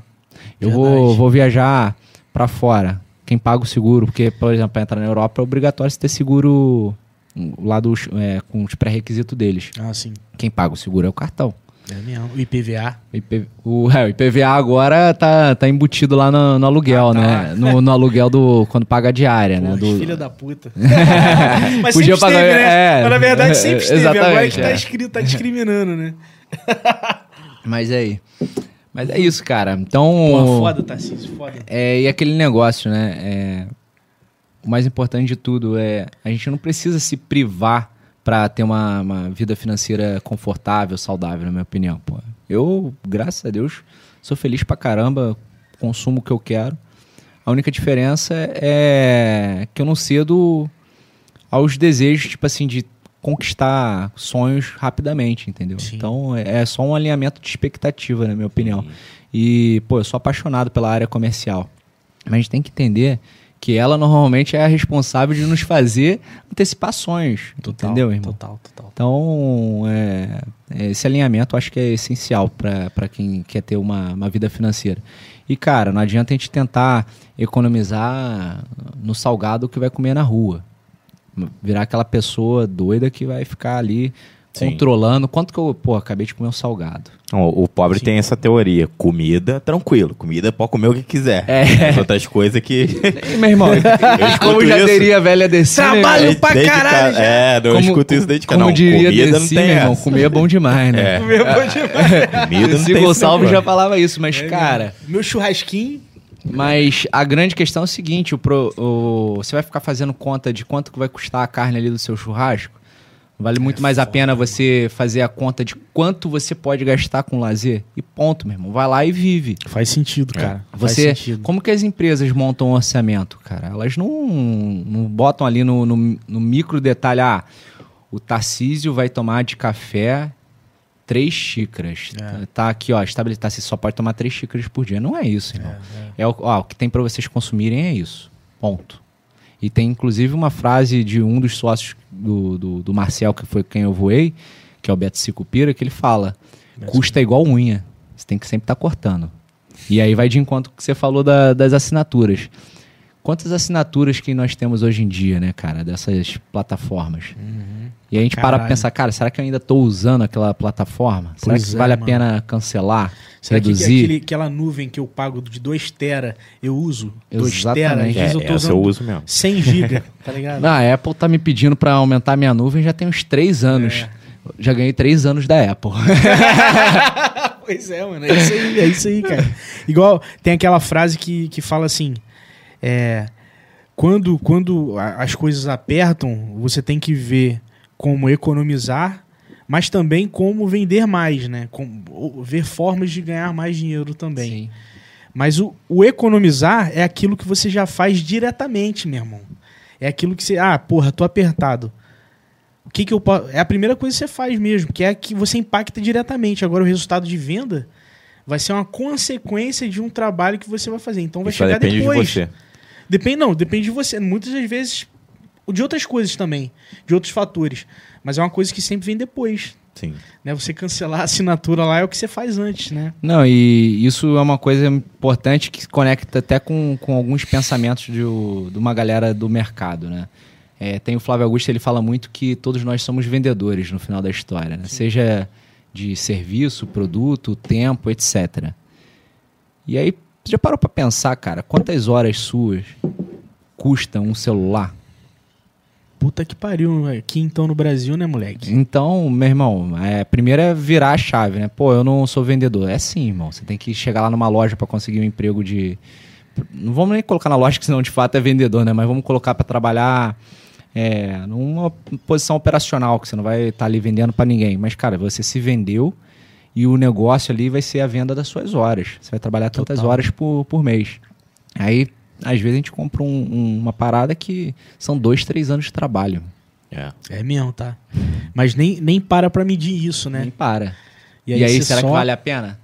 É mesmo. E aí eu te pergunto, aí a gente compra um apartamento financiado, é, pode ser a grande solução por, por questões específicas, né? Nem sempre, eu costumo dizer, não existe receita de bolo na vida das pessoas, né? Sim. É, pode ser que o financiamento seja a melhor coisa para a pessoa, mas será que talvez não seria mais interessante ela ficar um tempinho no aluguel? Em vez de passar o dobro da vida dela trabalhando para pagar juros? Porque normalmente os juros é o dobro. Sim. Hoje, por exemplo, eu não sou especialista em nenhuma outra coisa além de investimentos, mas com conhecimento geral, eu sei que hoje a parte de consórcio, por exemplo, vamos colocar um, um exemplo, está numa taxa de, de administração na casa de 1,2% ao ano. Então, um, um apartamento ali de 500 mil reais vai ficar na casa de 600, 700 mil reais no final do consórcio. O financiamento, esse, esse apartamento em 30, 35 anos, Um milhão e porrada. 1 milhão e 200, 1 milhão e É isso aí 300. mesmo, tá? É isso aí mesmo. Entendeu? Então, será que não valeria mais a pena, pô, ficar num apartamento. Ah, eu quero um apartamento. Eu preciso de um apartamento 3 quartos. Pô, mas será que não vale a pena ficar numa kitnet, dois, três anos, pagando um consórciozinho ali? Ah, mas eu vou pagar a taxa de administração. Tá. Alguém tem que ganhar dinheiro. Sim. Sim, sim. Você vai sim. pagar juros altíssimos pro banco ou uma taxa administrativa para alguém? E, cara, a cada escolha é uma renúncia. Então, É tipo aí. assim, é sempre tomar um- um- uma decisão lógica, não emocional, né? Não, com Então, certeza. Escolher é cara. abrir mão de alguma coisa, sempre. Não tem como. E eu tô até falando isso buscando muito do, do que eu tô vivendo. Eu e a Mariana estamos montando a nossa vida agora no Rio de Janeiro. A gente tá né, nesse processo. E aí? Compra, aluga, o que, que a gente Ah, faz? legal, cara, legal, legal. E a gente já esteve alugando, já esteve comprando, já esteve tudo. E agora a gente tá, Deus quiser, tomando o rumo certo que a gente vai ficar um tempo no aluguel. Ah, legal. Porque o apartamento que tava comprando não deu certo. E você vê que ninguém tá blindado a nada. A gente tava cedendo pela pressão de, pô, estamos sem apartamento, estamos sem apartamento há alguns meses já. A gente tava entrando num financiamento só para resolver o problema. E aí quando via, tá assinando um contrato de anos aí, né? Exatamente. Até que a gente, pô, teve um dia, paramos pra tomar um vinho, dar uma respirada. Pô, acho que a gente tá dando mole, né? Interessante, cara. Interessante Entendeu? isso aí. E, e- e- e já, já no meu caso com a Deblin lá, Eu não conseguiria nunca comprar nenhum imóvel parcelado. Eu não ia conseguir nem dormir. Mas é isso que é foda, Lafon. Aí você vai, com, você vai comprar o seu imóvel com 50 anos, tá ligado? Essa é uma situação que é, é foda. Mas vamos Não, parar. mas quem então disse que você gente nunca vai tem que- comprar, tá ligado? É, isso que eu ia falar. Quem disse que você tem que ter um imóvel? É, é, Não, vamos botar um outro exemplo, cara. É... Ah, eu não tava nem ainda no escritório, um, um amigo me chamou pra bater um papo, que ele tava querendo comprar um apartamento junto com a mulher dele. E eles iam colocar um valor de entrada. E iam financiar o restante em cinco anos, tá? Aí eu falei, mas vocês têm necessidade desse apartamento agora? Ele, não. Então, beleza. Então tem... faz sentido a gente prosseguir na conversa. Porque se vocês tivessem necessidade, cara, a matemática não é justa, né? Ela é, fria. Então, beleza. Então vamos prosseguir na conversa. Cara, olha só. Se você pegar esse valor de entrada, mais a capacidade que vocês têm de pagamento mensal, em dois anos e meio, três anos, esse patrimônio investido de vocês compra um apartamento à vista. Caralho. E aí vocês vão ter dois anos depois para fazer o que quiserem com, aquele, com aquela capacidade de pagamento mensal. Talvez comprar mais um apartamento, talvez... E um poder de barganha até, né? Exatamente. Então, se não tem a necessidade, então é a questão, se você não consegue fazer um parcelamento, cara, cria um compromisso com o Lafon. Não, Pô, eu não, eu não Vou quero, na começar a investir, vou começar a Mas é investir, isso. vou começar a juntar Exatamente. dinheiro e juntar dinheiro é a fixo. primeira etapa. É isso, é uma parada importante. isso, o, juntar dinheiro é a primeira etapa. Porque dentro do 1% que consegue manter o padrão de vida quando aposenta, eu não sei dizer, porque não existe estudo para isso, qual é o percentual desse, dessa galera que consegue viver até o final da, da vida com o mesmo padrão de vida. Ah. A grande maioria das pessoas, a grande parte desse 1% simplesmente guarda. Sim. A minoria investe. Caralho. Então, e isso a gente é não está falando... Antigamente tinha aquele mito da poupança, que Exatamente. tem que deixar na poupança. Não, é, é. não, e aí a pessoa pensa o seguinte, não, mas pelo menos eu estou guardando dinheiro, e ali na poupança meu dinheiro está subindo mês a mês, é porque a pessoa não, é, não teve a oportunidade de conversar sobre que, que é o poder de compra, o que, que de fato é a inflação. A gente fala muito das coisas subindo, é isso é inflação, isso é inflação. Daqui a 30 anos, como é que vai estar? Tá? A grande questão é, é cara, teu, você botou 100 reais lá na poupança, mês que vem você viu 110 reais. Aí você fala, ganhei dinheiro. Será? É. Não sei. Você ia com 100 reais, voltava com duas sacolas do mercado. Aí você vai com 110, Caralho, você é volta mesmo. com uma, você ganhou dinheiro mesmo? É mesmo, tá? Caralho, isso é verdade. Mano. Então, isso é inflação, é a perda do poder de compra, entendeu? Então, isso que as pessoas têm que entender. Óbvio que, tecnicamente, até é um, um, um conceito mais complexo, mas a, ah, indo direto e reto, é isso. E... Algum desses investimentos tem essa correção da inflação? Tem, poxa. Hoje, se nós formos falar de em questões. O investimento a gente sempre tem que pensar em três pilares. Não tem como ser diferente disso. Uhum. É risco, liquidez e rentabilidade. Não existe nada sem risco na vida. Sim. Nada. Mas em padrões técnicos é considerado que o, um título do, do governo federal chamado Tesouro Selic é, é o, é o ativo livre de, livre de risco dentro da economia brasileira e ele remunera a taxa de juros. Aquilo que o Banco Central fala, ah, taxa Selic do Brasil subiu, agora está em 13,75%. Então, está dizendo que vai render 13,75% ao ano aquele título. E normalmente eles botam até uma taxinha a mais. Então, é a taxa Selic mais uma pequena taxa. Além do Tesouro Selic, existe o Tesouro IPCA. E o que, que é o Tesouro IPCA? Ele é um investimento que é disponibilizado pelo, pelo Estado brasileiro que ele remunera através da inflação.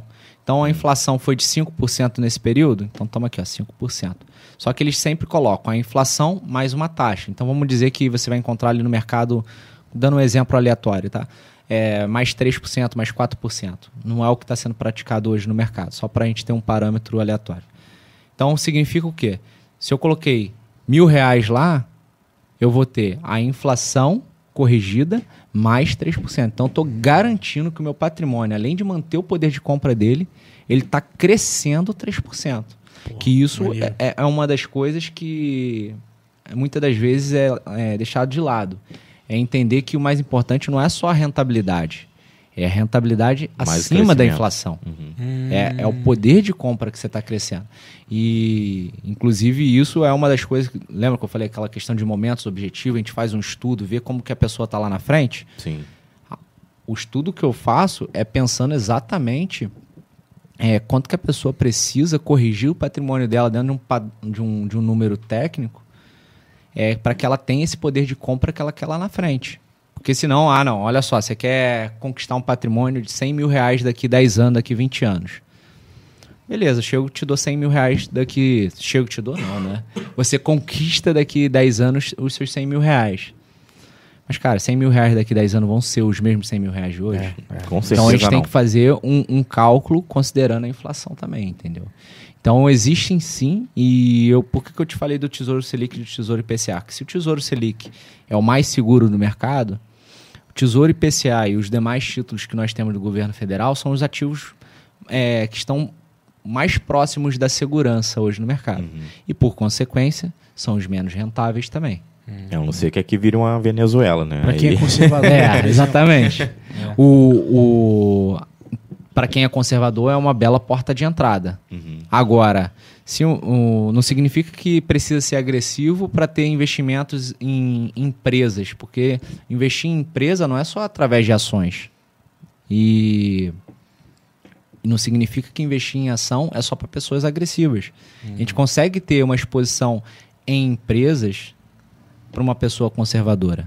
Ah, Isso legal, através de técnica. Legal, legal, legal. Como? Montando uma carteira adequada para a pessoa. E o mais importante disso tudo é o que? A diversificação. A gente consegue fazer Ah, isso é. através da, da diversificação. E o mais importante é o seguinte, a gente entender que o mercado financeiro não é só a bolsa de valores e a bolsa de valores não é cassino. É. Mercado financeiro é tudo que a gente se relaciona. É, é a conta digital que nós falamos, é o cartão de crédito. Isso é o sistema financeiro. É- Como se fosse um ecossistema. É um mesmo, ecossistema, né? exatamente. E quando a gente fala de mercado financeiro mesmo, dentro de uma corretora de investimentos, uma das partes é a bolsa de valores. E como tudo na vida tem o lado bom e o lado ruim. Tem pessoas que estão lá é, brincando, especulando.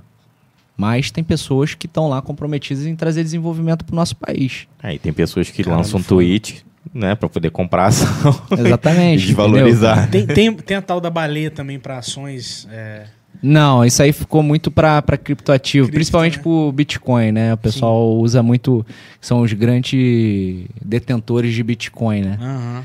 Então, mas cara, é, essa questão do, do mercado financeiro, eu acho que é um estigma muito maneiro também é, de ser quebrado, né? Que o mercado financeiro é uma porta de desenvolvimento, né, cara? Então, e se a gente for pegar na história como que nasceram as bolsas de valores, vamos trazer para nossa realidade Barra do Piraí, a bolsa de valores poderia ter nascido na esquina do pecado, É verdade, cara. entendeu? Verdade. E é, são, é assim que as bolsas de valores nasceram no mundo. Empresários se reunindo, batendo papo, fazendo negócios. Óbvio que as coisas foram sofisticando e tal, mas a essência é essa, entendeu? Então, é, hoje nós temos movimentos sociais que, que vão ao mercado financeiro captar recursos para fazer é, desenvolvimento agrário. Que entendeu? foda, que foda. Então, é literalmente o, o mercado financeiro é, ajudando até acabar com a fome. E hoje o, o agronegócio é o principal pilar econômico do Brasil, né? Sim. Sim. Cerca Eu- de eu 40% acho que também- do PIB. E vai aumentar ainda mais. 40, caralho. Eu acho que futuramente a gente vai ter que ter um controle de natalidade mundial, porque não tem como dar comida pra, pra isso tudo de gente, né? E aí a gente volta pro Brasil de novo, né? Quem tem capacidade produtiva igual nós temos, É. né? Verdade, cara. Verdade. Pois é. E... E a fome também depende muito de política, mais de política do que de dinheiro, porque até o Elon Musk falou pra ONU, né? Se você me dá a conta aí de quanto que dá pra acabar com a fome do mundo, eu pago, não tem problema, só me dá a conta. É. Eu sou meio cético. Eu, eu gosto dos projetos dele, mas é... Gosto de Porque o pessoal desconfiar, tava, né? o pessoal caralho. tava criticando, né, da compra do Twitter, não sei o que lá, quantos bilhões e tal, que podia acabar com a fome no mundo com esse dinheiro. Ele falou, então me dá conta. São cartadas muito altas que ele dá. É. É aquele negócio, eu não, não tenho como sentar na mesa dele. Exatamente. É, ele eu, eu- não, entendo a conversa dele. É, cara. Eu entendo ele seria que- um investidor bem, bem agressivo, né, cara? É, cara, é, deve ser meio desconfortável negociar com o Elon Musk da vida, cara. É, ele andou vindo no É Brasil aí, a gente não sabe por quê, né? Não foi, não foi revelado pra gente, né? É. Deve ser por algum, algum investimento, alguma coisa, não sei. É, a- até onde, até onde se soube, assim, a- o Starlink tá vindo em peso pro Brasil. E tem outras coisas aí, Não, cara. que cara, gente a não beleza da tecnologia, né? O Starlink na, no início do, do conflito lá na Ucrânia, cara. Da noite pro dia, toma internet. sabe. Caralho, isso é muito foda, né? Isso foi sensacional. Isso é então, muito por isso que a gente tem que ter, é, digamos assim, admirar também o cara, né? Pô, o cara botou o projeto aí pra fora extraordinário. Ele dá cartada alta, mas tem entregado alguns resultados, pelo menos, né? E Sim, bem expressivos, Com né? certeza, cara. Com cer- Até, na- até é, fazendo parte da história, né? Do, do- país num momento de crise, assim. O cara brigou com o Putin, irmão. É, verdade, cara. E, e assim, é, quando a gente pensa em algumas empresas é, com uma inovação, né, é, ou então com uma parcela de contribuição social muito grande, igual, por exemplo, eu e meu pai, a gente gosta muito de uma plataforma chamada Cria, com K, não sei se você conhece. Não. Essa plataforma, ela pega empresas com uma, um cunho de inovação muito alto, Bacana. como startups e ela joga como se fosse um crowdfunding. E aí ela abre cotas, cotas dentro da plataforma mesmo para você comprar. Então, por exemplo, tem uma, uma operadora telefônica que eu gosto muito que é a Fluke. Ela é uma startup, mas hoje ela já foi investida pela Google, uma série de outras empresas e está crescendo com uma curva muito alta. Eu cheguei a ver um E a- comercial pera- com a rapidão. Larissa Manoela. Do- da. Fluke, é? É. E aí, e aí, cara, eu e meu pai entramos cada um com uma cota. A gente falou, porra, maneiro e tal. Sim. Que a gente acreditou na empresa e está enxergando que tem uma curva de crescimento. Outra é uma empresa do vinho em lata, mas com uma pegada muito minimalista, com uma comunicação para o jovem que gosta do vinho, mas não tem muito aquela pegada tão sofisticada, mas gosta. É uma pegada para a nova geração Sim. que gosta de vinho. Quais, e aí, ba- baseado nisso, quais requisitos você acha que uma pessoa deve considerar para investir numa, numa empresa, na bolsa? É o quê? Acreditar no futuro dela, ou então ter essa ligação com os valores da empresa, ou então isso não é suficiente, precisa ter também uma visão. Pô, o que, que ela está fazendo? Será que daqui a três anos ela vai ela vai crescer mesmo ou não? Que- Tem algum, alguns pilares que a gente deve considerar para ver se coloca na carteira ou não? Assim, tem. Cara, é óbvio que tem, tem muita coisa para te responder no ponto de vista técnico, mas por incrível que pareça, a primeira coisa que o Tarcísio olha quando ele vai olhar para uma empresa, apesar de eu não eh, exercer a função de analista, eu estou falando do Tarcísio quando ele vai investir o dinheiro dele, é, não é nenhum balanço técnico, projeto de negócio, nada. É o NPS. NPS? Caralho, primeira- que foda! É a primeira coisa. Score. É, exatamente. Qual é a certeza que você tem de indicar ah, essa Caralho. empresa aqui de 0 a 10 pro seu amigo ou pro familiar? Isso, pra mim, é uma coisa que, desde que o mundo é mundo, não muda. É o boca a boca. Interessante, cara. Quanto que você me recomenda? Então, é, Por isso que meu- eles pedem nota, né? Quando Exatamente. você tá usando. E as empresas, a grande maioria delas, não, não enxergam dessa maneira. Isso eu vejo que a, o Tarcísio entende dessa maneira. É, e pode ser que tenha até algum fundamento técnico, tá? Mas eu digo isso e eu penso dessa maneira pelo seguinte: o NPS, para mim, é a certeza que, vamos trazer aqui pro lado de, de motores, né? Que a máquina tá azeitada, entendeu? Que o negócio tá rodando direito. Interessante. Vamos pensar na jornada de um cliente numa companhia aérea. É, é desafiador. Tem que entrar, encontrar um preço bom para passagem. Sim. Tá alto. E a pessoa tá nem aí pro dólar, porque a viagem dela é pro Nordeste, mas mal sabe que o treinamento da tripulação é em dólar, o combustível é em dólar, o avião é em dólar, tudo dolarizado. Hoje, cerca de 20% do nosso consumo no Brasil é dolarizado. O pão que a gente compra na padaria, o trigo é importado. Tomara que a gente se torne autossuficiente em breve em trigo. Mas, vamos lá. Então, compra passagem aérea, tem que tem a questão do preço. Talvez ele. Todas as empresas estejam caras, então ele já ficou insatisfeito ali. Aí depois tem o processo de check-in, é, despacho de bagagem, embarque na aeronave, o atendimento a bordo, se teve turbulência ou não teve, se o pouso foi bom ou foi ruim, restituição de bagagem, etc. Cara, se o cara deu 10 no final da história, Puta que pariu, é mesmo. Verdade. é, é porque tá tudo rodando direito. entendeu? Tem Então. muitas chances de ter uma insatisfação, né? Exatamente. Muitas etapas. Exatamente. Agora, isso não significa que é o único parâmetro. Mas é aquele negócio, a gente tem que comparar as coisas iguais, né? Então, Pô, eu, fa- eu fazia isso então sem perceber. Quando eu ia contratar alguma coisa, eu ia lá no Reclame Aqui, ver o que estão falando daquela empresa, pra poder Legal. contratar Não, um- você para e pensa. Você vai Não entrar sabia. num restaurante que o pessoal É. fala, pô, aquele lá tá, tá cheio, vamos nele. É, Entendeu? E óbvio que você não vai se limitar por aí. E não significa que o NPS de uma empresa é baixo, que ela é ruim. A gente tem que Sim. comparar com os demais. Por exemplo, se a gente for pegar o NPS dos bancos tradicionais, Posso te dar um exemplo que tá Baixíssimo, acontecendo agora. na casa dos 30, 40. Mas os, os bancos tradicionais são empresas que, que muitas pessoas investem e têm resultados bons. Então, não é só o NPS. Mas por que, que o NPS... por exemplo, né? NPS mais alto, mas eu tomei no cu com o Nubank. Mas por que, que o NPS desses bancos são ruins? Na grande maioria das vezes. Porque tá há muitos anos. Não é só isso, na minha opinião. É porque o objetivo deles não é atender clientes. Hum. É vender produto. Ah, tá. Aí, por exemplo, se nós formos pegar uma empresa como a Apple. A Apple não vende iPhone. Ela não Ela vende... vende experiência, né? Ela vende experiência. Verdade. E... É o foco, né? Exatamente. E até por isso que eu digo que a gente tem que comparar coisas iguais. Por exemplo, se a gente for pegar o nosso NPS, hoje o nosso NPS está em 93 Caraca. Da, da nossa empresa. E a gente tem mais de 90 mil clientes. Então é uma amostragem gigantesca, né? Sim. Vamos dizer, a, a cada 10 pessoas, basicamente todo mundo no- nos recomenda. Só que seria justo comparar com, com o banco? Não seria. Não.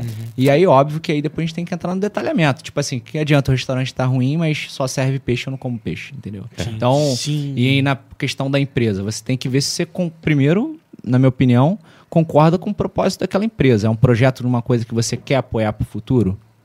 Sim. Ah, não tô nem aí pra isso. Então, beleza. Então, nem vamos pensar nisso. Mas se é uma coisa que você pensa, a gente tem que avaliar. E aí, sim, a gente vai entrar em questões técnicas. Ah, por exemplo, no Nubank foi a bolsa dando prejuízos e prejuízos e ninguém entendia nada. Tem até uma história que dizem que o Jeff Bezos pediu desculpa aos acionistas porque teve um ano que ele ainda estava na, na gestão da, da Amazon que ele deu lucro. Ele pediu desculpa por dar lucro. Caralho. Porque a questão era: se o dinheiro ficou parado em caixa e registrou lucro, é porque ele deixou de reinvestir para crescer. Então, o prejuízo Nossa. que normalmente existe é um prejuízo calculado. É a empresa está entrando dinheiro, já estou botando dinheiro à frente. Então, vamos partir do pressuposto seguinte: vocês montaram um negócio juntos. Uhum. Cara, vocês saíram no prejuízo, não saíram? Vocês não Ah, botaram sim. dinheiro para fora de caixa? Sim. Então, a conta, se vocês forem mostrar esse balanço para mim, vai estar no negativo, vocês estão no prejuízo. Entendi, entendi. Então entendi. é por isso que o Nubank, muitas das vezes. Agora, se a gente fosse ver a questão de ação, aí um analista teria que olhar o porquê que o, o Nubank teve um resultado tão, tão ruim. Eu confesso que eu nem dei muita atenção pro Nubank na época do IPO por acreditar que. Ele não tinha- emprestava dinheiro, né? Nessa época. É, é porque o, o- Óbvio que a gente tem investidores grandes por trás dele, né? O Warren Sim. Buffett, que é o maior investidor É o do mundo, investiu no Nubank. E uma coisa que ele não tem é Dedo ingenuidade, podre, né? né? E dedo É. podre. É, então ele sabe onde que ele botou o dinheiro dele. Mas a grande questão é, é para ele pode fazer sentido, que ele não tem onde botar o dinheiro dele. Entendi. Literalmente. A grande maioria das empresas hoje que ele quiser colocar 1% do patrimônio dele, ele toma o controle da empresa. Caralho. Então ele tem esse problema. Caralho. E já para nós, e, e isso é uma das regras do mercado financeiro, né? Você não perder dinheiro. Então, se a gente não tem capacidade de arriscar tanto, e esse- essas empresas em desenvolvimento, tem até um, um termo, digamos assim, uma palavra técnica, elas são chamadas small caps. São empresas pequenas que são as startups, que têm um- uma grande possibilidade de crescimento. Cara, elas são arriscadíssimas, entendeu? Então, na época do, do Nubank, o Tarcísio, como investidor, nem olhou para o Nubank pela questão. Eu não aceitava esse risco naquela época, entendeu? Sim. Não, e tem muita gente que tem um preconceito do IPO, né? De investir logo na abertura. Tem muita gente, não. Deixa, deixa. É, deixa rolar é. mais um pouquinho pra eu ver se eu invisto ou não. Na- É, na grande maioria das vezes, é, o IPO vem com uma proposta comercial muito forte, né? Marketing Absurdo. Por exemplo, o Nubank registrou lucro antes do, do IPO dele. Mas por quê? Pra quem não tivesse esse, essa conversa técnica, falar, pô, agora o negócio deu certo. O Warren Buffett entrou de investidor, etc. Mas a grande questão é que nem sempre o IPO é ruim também. Tem pessoas, por exemplo, imagine só. ah, pessoas que participaram da privatização da Eletrobras, Eletrobras foi agora, mas da Petrobras e da Vale Uhum. e mantiveram o, pantri- o patrimônio alocado até hoje, o crescimento é absurdo. Hum. É, então não- nem sempre vai ser ruim, entendeu? É. No raciocínio do, do que aconteceu com Jeff Bezos e a Amazon, você acredita que o, o que está acontecendo com o Nubank possa ser algo parecido? Por exemplo, tá desvalorizando. Não, na verdade é diferente, né? Porque lá tá desvalorizando, não fechou no negativo, né? É, o que, que eu queria dizer? Será que a Nubank está investindo muito em inovações ao ponto de não estar fechando com lucro, assim? Não sei. É, a, a grande questão que a, a Nubank está tendo prejuízo para os seus acionistas no mercado em relação patrimonial pela desvalorização da ação é, dela. desvalorização, sim. E a parte do- dos investimentos dela dentro da casa, eu acredito que é o que você falou, mas o grande ponto que o investidor tem que pensar, na minha opinião, é por que, que a Nubank está desvalorizando no mercado. É verdade. Será que é uma perda de fundamentos da empresa?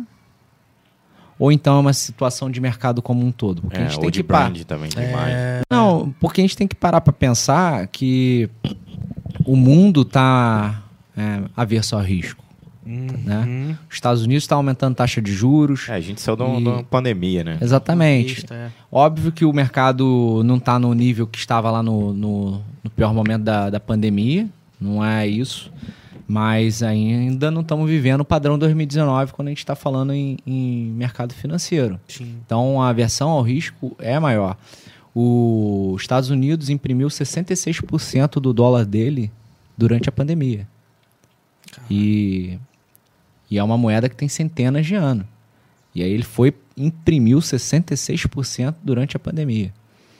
E é por isso até que quando vocês falaram de inflação, é uma das, uma das coisas que me faz crer que a inflação não está tão precificada assim. Não está tão bem calculada assim para o futuro. E a gente tem a inflação de, da nossa família, nós temos a inflação de Barra do Piraí, nós temos a inflação do Rio, inflação. Sim. Cara, então se a gente for parar para pensar em inflação nível mundial, é, então eu vejo que tem essa questão também. Então, é, o investidor que tá, tem ali uma posição no Nubank, ou quer investir, ou qualquer outro ativo, tem que pensar, é, talvez não é só a empresa que está fazendo aquele resultado na- nas ações está abaixo do, do, do esperado. Uhum. Talvez é o mercado como um todo que esteja mal também, entendeu? Sim, não, interessante. Então, uma análise das empresas do mesmo segmento e qual, qual gráfico que elas estão tendo, né? Talvez, talvez a média esteja muito abaixo do que ela tá sof- do que aquele banco está sofrendo. Isso aí né? é uma coisa importante que você falou. É, que eu tinha até comentado. A gente sempre comparar coisas iguais. Então não adianta comparar um banco digital com um banco tradicional. Sim, Sim. tem como. Tem que comparar, é, primeiro, do mesmo setor, depois do mesmo mercado, do, do mesmo ramo e assim vai. Então, Sim. É um parâmetro bom as pessoas olharem, poxa, como que tá, como estão as ações das outras empresas? Temos outras empresas aí do varejo no Brasil que as ações caíram pra caramba, já foi queridinha da Bolsa de Valores no, no Brasil. Magazine Magalu. Luiza. É. Cara, A gente logo pensa. será que tá ruim só pra ela? É, mano. Dá uma olhada comprou- pras outras também. Comprou muita coisa, hein? Comprou Exatamente. muita empresa aí. Exatamente. Ah, Então, aí tem um pouco dessa, dessa questão também do raciocínio do Jeff Bezos. Investiu pra caralho. Sim, Investiu muito. Pra Não, caralho. e, e outra, eles diversificaram o risco deles, né? Porque a Amazon não é mais um varejo digital.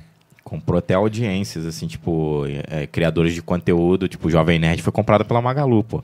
Por quê? Porque agora ela tem um canal onde ela pode comunicar os produtos, as Aí eu, dela. eu te digo, Lafon, se até o Jeff Bezos, bilionário, diversifica, por que, que a galera só deixa dinheiro na poupança? Com certeza, cara. Com certeza. É bizarro isso, mano. Bizarro. E, e, assim, na, na, na Invest Smart e tal, a gente falou sobre Tesouro, é, a Tesouro Selic, É, é um dos IPCA, investimentos, isso. Bolsa. Quais, outros, quais outras formas de investimentos que existem assim?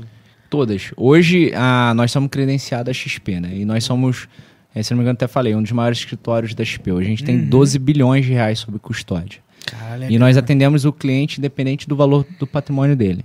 E nós temos literalmente tudo para oferecer para um cliente quando a gente fala de investimento. Uhum. Desde o momento que ele quer investir até ser um disponibilizador de investimento, que foi até o que a gente falou, por exemplo. Aqui em Barra do Piraí a gente tem uma possibilidade de, de desenvolvimento do comércio através do mercado financeiro absurdo.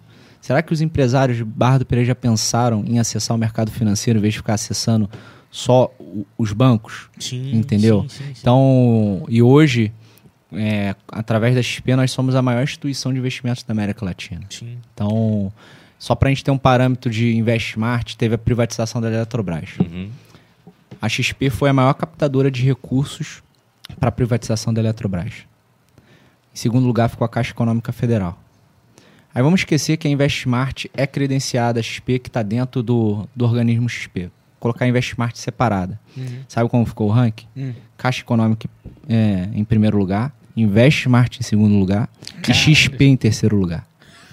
E- Caralho! E, hoje, e hoje a XP tem mais de 500 escritórios dentro dela. E a matriz é no Rio de Janeiro. Que foda, mano. Então, é onde eu trabalho. Então, é, por isso que eu digo que a gente tem que confiar e ver que não é só do outro lado do muro que estão acontecendo as coisas. Não é só fora do nosso país, não é só fora do nosso Nossa, estado. E, e- e quem é a persona que possa ser cliente da Investmart? Quem é essa pessoa? É uma pessoa que não, não, não quer é, se aprofundar tanto e estudar sobre o mercado financeiro, mas que tem um capital que pode ser investido ou não? Quem, quem, quem se enxerga? É exatamente isso, mas eu te digo o seguinte: eu gosto muito das pessoas que querem aprender. E, Uhum. e, e o assessor de investimento ser uma ferramenta, literalmente. Que qual é a função do assessor, do assessor de investimento? Ele trazer informações para que o investidor tome a decisão. Óbvio, que não é, olha, toma aqui os investimentos, escolhe aí. Você vai prestar informações sobre aqueles investimentos, sobre o mercado, mostrar o que faz sentido, e aí a pessoa toma a decisão com o patrimônio dela. Tá? É, mas por que eu digo que é interessante a pessoa que quer aprender? Cara, duas cabeças pensam melhor do que melhores do que, do, do que uma só. Então, Sim. se você vai evoluindo, o teu resultado, e você é a pessoa mais interessada, vai evoluir também. E em questão de patrimônio, foi o que eu falei. Hoje nós não fazemos distinção de patrimônio. O que a pessoa tiver, nós vamos atender. Agora, o Tarcísio, é, por diversos motivos de, de, de vida, de negócio, aviação, etc., hoje eu só vou atender 100 pessoas. Então, hoje eu tenho um, um público muito bem definido e as vagas estão acabando. Ah, tão é? Tá pouco acabando? tempo. Eu, eu coloquei que só vou atender amigo, familiar e pessoas da aviação. E Eita. recomendado por esses até chegar em 100. Entendeu? Então, aqui Caraca. do Avera, quem tiver interesse. Você falou que Aí, abrir Manu, 10 vagas, né? Quer investir, Manu? Você falou que ia abrir 10 vagas. aqui do Então, Avera. isso aí é exclusividade pro Aviário lá fora, já soltando aí. Como é que é? Fala aí, fala aí. Ele tinha falado em off aqui que ia abrir pelo menos umas 10 vagas pra quem tiver interesse entrar em contato pelo Instagram dele, que tá Isso. embaixo na descrição. Opa! Aí, galera, ó. Pra quem quiser Fiquem saber de olho, mais viu? informações. Inclusive, o Instagram dele, o link do Instagram dele, tá na descrição do vídeo, tá, pessoal? Então, quem quiser fazer parte desses 10, certo? 10 Isso. vagas pra cá, pro ao vivo, pra quem tá assistindo, vai estar disponível e mande uma mensagem, mande uma mensagem pra ele. Tem um link lá na bio. mais. Tem o link na bio, é, né? só chamar lá no, no link da bio. E Perfeito. estando aqui hoje, hoje eu disponibilizo essas 10 vagas, dependendo de eu conhecer a pessoa. E foi o que eu conversei. Vou atender como se fosse um amigo, uma família. E vamos dar a mão pra pra melhorar as finanças. Pô, perfeito. Ah, eu, vamos Lafonso, se sim. a gente quiser clicar no link da bio, pode também, Irmão, tá? de vocês é cadeira cativa. A né? gente vai clicar, a gente vai clicar. Cara, legal. E, e você falou que assim, que o mínimo é quanto? Qu pra quem Cara, quiser hoje começar? um, um título do, do Tesouro você consegue comprar com uns 30 reais. Caralho. Vamos colocar é, dentro de um, de um padrão para arredondar para cima? 100 reais. A pessoa 100, consegue 100, sim. começar a Porra. investir. Isso aí sim. E Aquele deliveryzinho, porra, deixa de pedir o Porra, delivery todo mês. Aquele, aquele 100 rodízio do Japa, porra. Nada. Não, e, e o mais importante é o seguinte: não deixa para mês que vem, porque o Lafon investiu só 10 anos, desembolsou só 10 anos, ficou mais rico do que o Gustavo investiu em O 35. Gustavo Velho se fudeu. mas dá tempo ainda. Dá tempo, dá, Dá tempo. tempo. Cara, mas é muito interessante isso. Porque várias vezes que eu comecei a, in- a investir nesse formato de a todo mês deixar uma grana, eu sempre. Não, hoje eu, hoje, eu, hoje eu tô tranquilo. Vou meter milzão. Pá! Aí, no mês que vem, se fudeu. Porque você não, não fez. O Gustavo não fez conta. Você tem que criar o E aí- hábito, né, cara? É, Tem cara. que ser constante. Exatamente. E, e outra, é, aquele, é aquela questão, cara. Começa com que você tem certeza que não vai fazer falta, cara. E, porra, vai, vai tendo constância. Depois você quer aumentar um pouco, mas vai aumentando com segurança. Cara, como Minha tudo na mãe- vida, começa a acomodar, se ajusta na Minha jornada. mãe entendeu? fala, Sim, cara. dinheiro não sobra, a gente que faz ele sobrar. Exatamente. Cara, a tua mãe. Vou mandar o crachá, me manda o endereço dela aí que vou mandar o crachá pra ela. Ela, dinheiro não sobra, se você ganha 100 mil, você gasta 100 mil. Então você tem que fazer a parada sobrar. Você tem que cortar aqui e ali. O Avera, a gente já teve esse momento, né? Da gente ter Sim. que cortar custos pra poder sobrar uma grana de segurança pra, sei lá, pagar um Uber pra um convidado, É, pagar pô. um lanche, alguma coisa e ter isso. Cara, isso vai muito que eu falei lá atrás da questão de você não tentar controlar o lanche na rua. É. Cara, Verdade, vamos o seguinte. E, e também aquela outra parada. Você tem uma dívida com você lá na frente, né? Então de quanto que há? Ah, poxa, mas agora eu não consigo. Vamos dizer que eu teria que investir. Só consigo 10 reais agora. Vamos dizer que eu teria Vai que botando. investir 300 reais por mês. Não, não consigo. Só consigo 100. Cara, Vai. já é alguma coisa. Mas espera aí. Vamos, vamos pensar num padrão, é, num salário mínimo. Cara, pega ali, vamos arredondar para mil reais, de Sim. 1.200 para mil reais. Pega e estabelece, cara, meu, eu vou investir por mês 30%. que são os 300 reais que eu falei que talvez a pessoa precisaria. Cara, eu não consigo ainda esses 300 reais. Só vou conseguir talvez daqui um, dois anos. Cara, eu consigo 100 reais, 10%. Mas você sabe que para investir, para pagar para o seu eu do futuro, é 30% que você precisa. Sim. Coloca 50% do teu custo de vida fixo. E por que, que o investimento primeiro? Cara, porque a dívida mais importante que você tem que ter na vida é contigo mesmo. É. Então, você vai fazendo que nem a mãe do Lafon. É igual plano de O saúde, é um mal fazer- necessário. Exatamente, você vai fazendo o dinheiro existir. E depois, cara, é, então, 30 aqui, 50, estão sobrando 20. 20%, cara, é para você gastar. E esses 20% tem que ter raci- na Eu, quando faço a minha, o meu controle, eu tenho um racional até em cima desse gastar também. Eu pego desses 20%, metade, eu já vou investindo para minhas próximas férias. E minha próxima. Cara, não só as férias, cara. É, passei, por exemplo, pô, vamos passar um final de semana. Em tal lugar. Tal lugar? Bora. Vai lá do, do investimento onde tá férias. E aí, muitas das vezes, o dinheiro está sendo investido ali, ele paga a, a cerveja do. num dia, entendeu? Sim, Então, sim. é. Então, tem esses 20% para gastar, uma parte para férias ou passeios. E os outros 10%, meu irmão, é para você sentar no restaurante, não ter que é, ficar se preocupando Com conta. se, se esse aqui é- são do dois prato. reais a mais ou dois reais a menos, se você vai poder tomar uma cerveja. Entendeu, irmão? Verdade, cara. Verdade. Pô, muito foda. Mas é, o Lafon falou de uma coisa que eu- é interessante a gente falar sobre. Você, Tarcísio, você paga plano de saúde hoje ou não? Eu tenho pela empresa, Tem mas pela pagaria. Pagaria se não fosse o É, caso? pagaria, pagaria. Porque, cara, é, é, sendo até fiel ao que eu falei da questão acadêmica, tá? A gente, se a gente fosse riscar um gráfico aqui básico para não dar nó nenhum, é, colocar que a pessoa começa a envelhecer, à medida que ela vai é, envelhecendo, vai ter um momento que ela vai começar a ter a renda própria, ou seja, deixou de ser dependente dos pais, Sim. e aí a renda e ou o patrimônio dela começa a subir.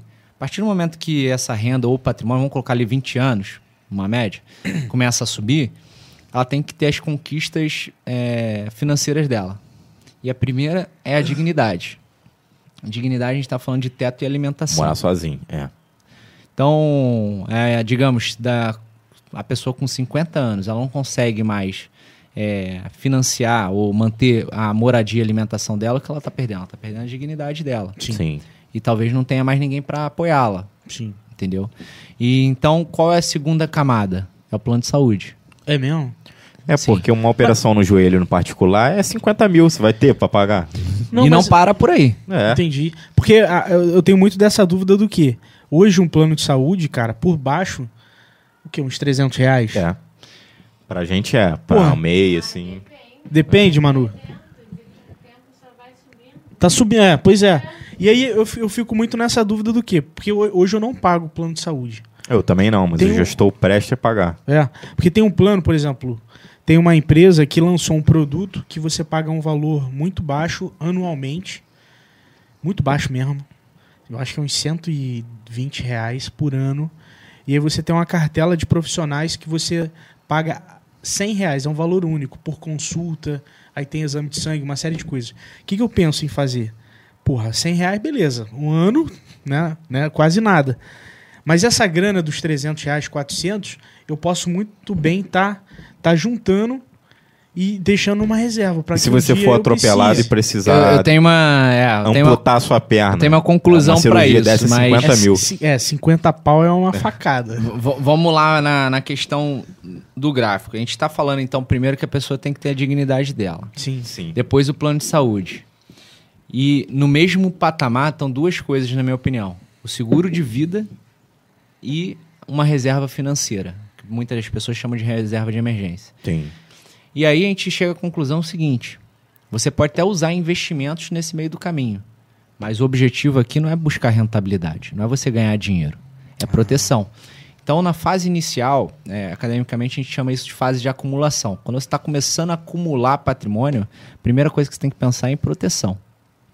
E aí depois a gente tem que começar a pensar em rentabilidade para levar naquele objetivo lá dos 50, 60 anos, 40 anos, cada um vai definir o seu objetivo, que é o momento que você quer ter a tua independência financeira. E aí, qual é o objetivo disso tudo? é o que o Lafon falou. Será que eu vou ter 50 mil reais para pagar uma cirurgia? E se eu não tiver, será que eu vou ter que talvez pegar um empréstimo? Aí eu passar o resto da vida pagando juros por conta daquela Exatamente. cirurgia? É um aí acabou a necessário. minha vida financeira. Entendi. E aí, é, é, você chega à conclusão seguinte. Isso é a única coisa que eu não consigo convencer minha mãe de fazer. Plano de saúde. É, Sua mãe faz não? Não faz. Ela juntou grana lá, falei, mãe, essa grana aí não é nada. Aconteceu uma merda, você precisa dar uma cirurgia, um troço. Qualquer bobeirinha é 100 mil, 50 Mas chega mil. esse valor mesmo? Uma 50 diária...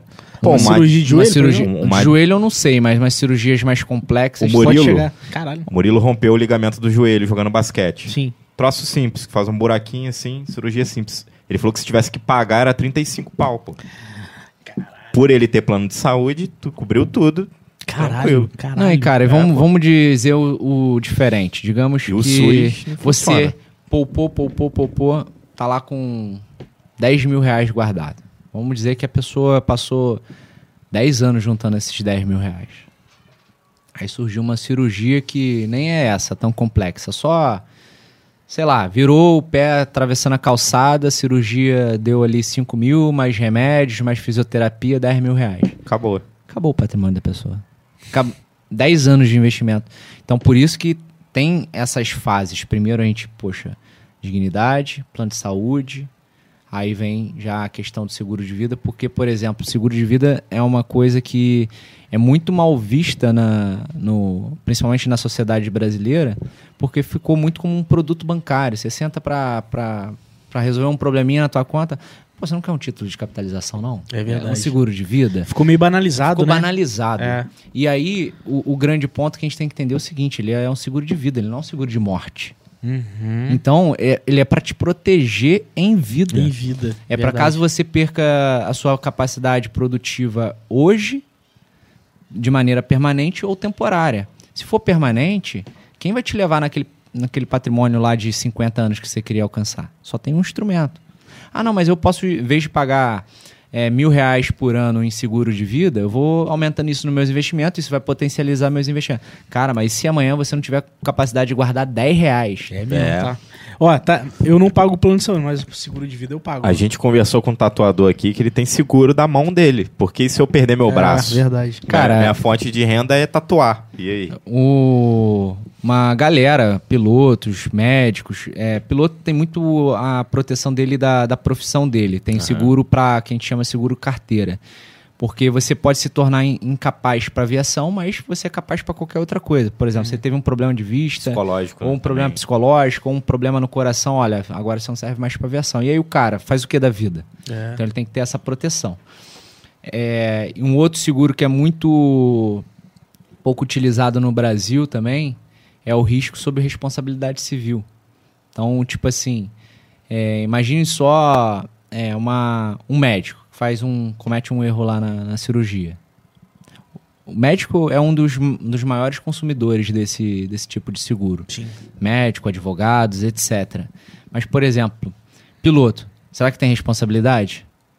E é um produto muito um pouco, é, digamos assim, difundido dentro do, do, Do meio. mercado, né, do, do meio. Então, isso a gente pode pensar até mesmo aqui no tradicional. Imagina só, um restaurante, a pessoa senta para comer, passa mal, falece, responsabilidade sanitária. Verdade. Entendeu? E óbvio que a gente não vai entrar no outro lado de assegurar tudo da vida, ter 30 mil assinaturas de, de streaming, né? Mas será que faz sentido dentro do, do seu cenário você ter? E muitas das vezes não é cara. Você falou da mão do, do tatuador. Cara, É. ele tá certo, eu faria, entendeu? É mesmo, tá? Com certeza. Você tem da voz, e Lafon? é baratinho. Não, minha voz, eu não trabalho com a voz, não. Aqui é só- eu trabalho com a minha mão também. Talentoso. Computadorzinho, teclado, mouse, tranquilinho. De boa, no silêncio. É, escutando música, escutando podcast, escutando Podcast, a Vera. uma Vera. Isso aí, isso O, e assim, falando, falando da aviação, cara. Igual tem várias fotos que a gente vê. Da, da- da- da- seria o cockpit? Cockpit. É a cabine, A cockpit. cabine, é. né? Cara, é botão pra caralho, Tarcísio. Cara, é, é bastante coisa, mas é, é uma ilusão também que seja, digamos assim. Que vocês usam tudo. que usa tudo, porque a grande maioria das coisas tem uma sequência natural de, de ser Ah, utilizada, tá. entendeu? Tem muita automação? Pô, é o que mais tem hoje. Por exemplo, o avião que, que eu vou, que é o Airbus, basicamente tudo nele é automatizado. É, tô falando. Você evita até falha humana, né? Exatamente. É, quando a gente vai para pensar nessa questão de, de segurança na aviação, existem três barreiras: a regulamentação. Ah, porra, teve uma época. Pô, obrigado, irmão.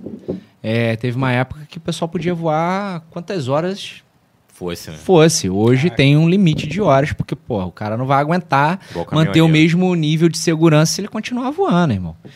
É, então, tem uma série de, de regulamentações. Então, é, inclusive, é um setor muito volátil, muito sensível, também pelo seu nível de regulamentação. É, a segunda barreira é a tecnologia. E a terceira é o treinamento. Então, tecnologia, é, a gente pode dizer que, que é uma das coisas que mais evita acidente hoje, sem, sem dúvida, cara. Porque Que foda, cara. a- nós tivemos fases na aviação de, de grandes acidentes, né? Teve uma época que eram grandes falhas de, de, de questão estrutural. Uhum. Então, por exemplo, quando o pessoal estava descobrindo como que era o avião a jato, como que era... Tinha avião que se desintegrava no ar porque não conseguia manter a velocidade que estava mantendo, ou a trepidação do, do motor, a vibração do motor, e assim vai, né? Diversas coisas. Já teve a época que o problema era falha tecnológica do avião. E agora a gente está vivendo a, a questão da, do fator humano, a relação interpessoal. Então, tá. Inclusive, eu vejo que provavelmente é um dos setores que mais investe em, capta- em capacitação pessoal é a aviação. Cara, eu faço treinamento um mês sim, outro não, basicamente. Tipo uma reciclagem. Que legal. Reciclagem, o tempo todo. Não só treinamento em relação ao avião, mas regulamento de tráfego aéreo, regulamento meteorologia, navegação. Mas também tem um, um outro conceito que é na área de psicologia que a gente estuda, que é o CRM, que começou lá atrás, se não me engano, na década de 80, como Cockpit Resource Management. Uhum. Que era, tipo assim, a relação interpessoal entre os pilotos ali. Que e aí isso legal, foi cara. crescendo para para a equipe de comissários também, até que hoje o, o C, em vez de ser cockpit, é corporate. É tipo assim, todo mundo, Operação, meu irmão, a mundo. operação inteira. Desde o controlador da torre até o pessoal do check-in.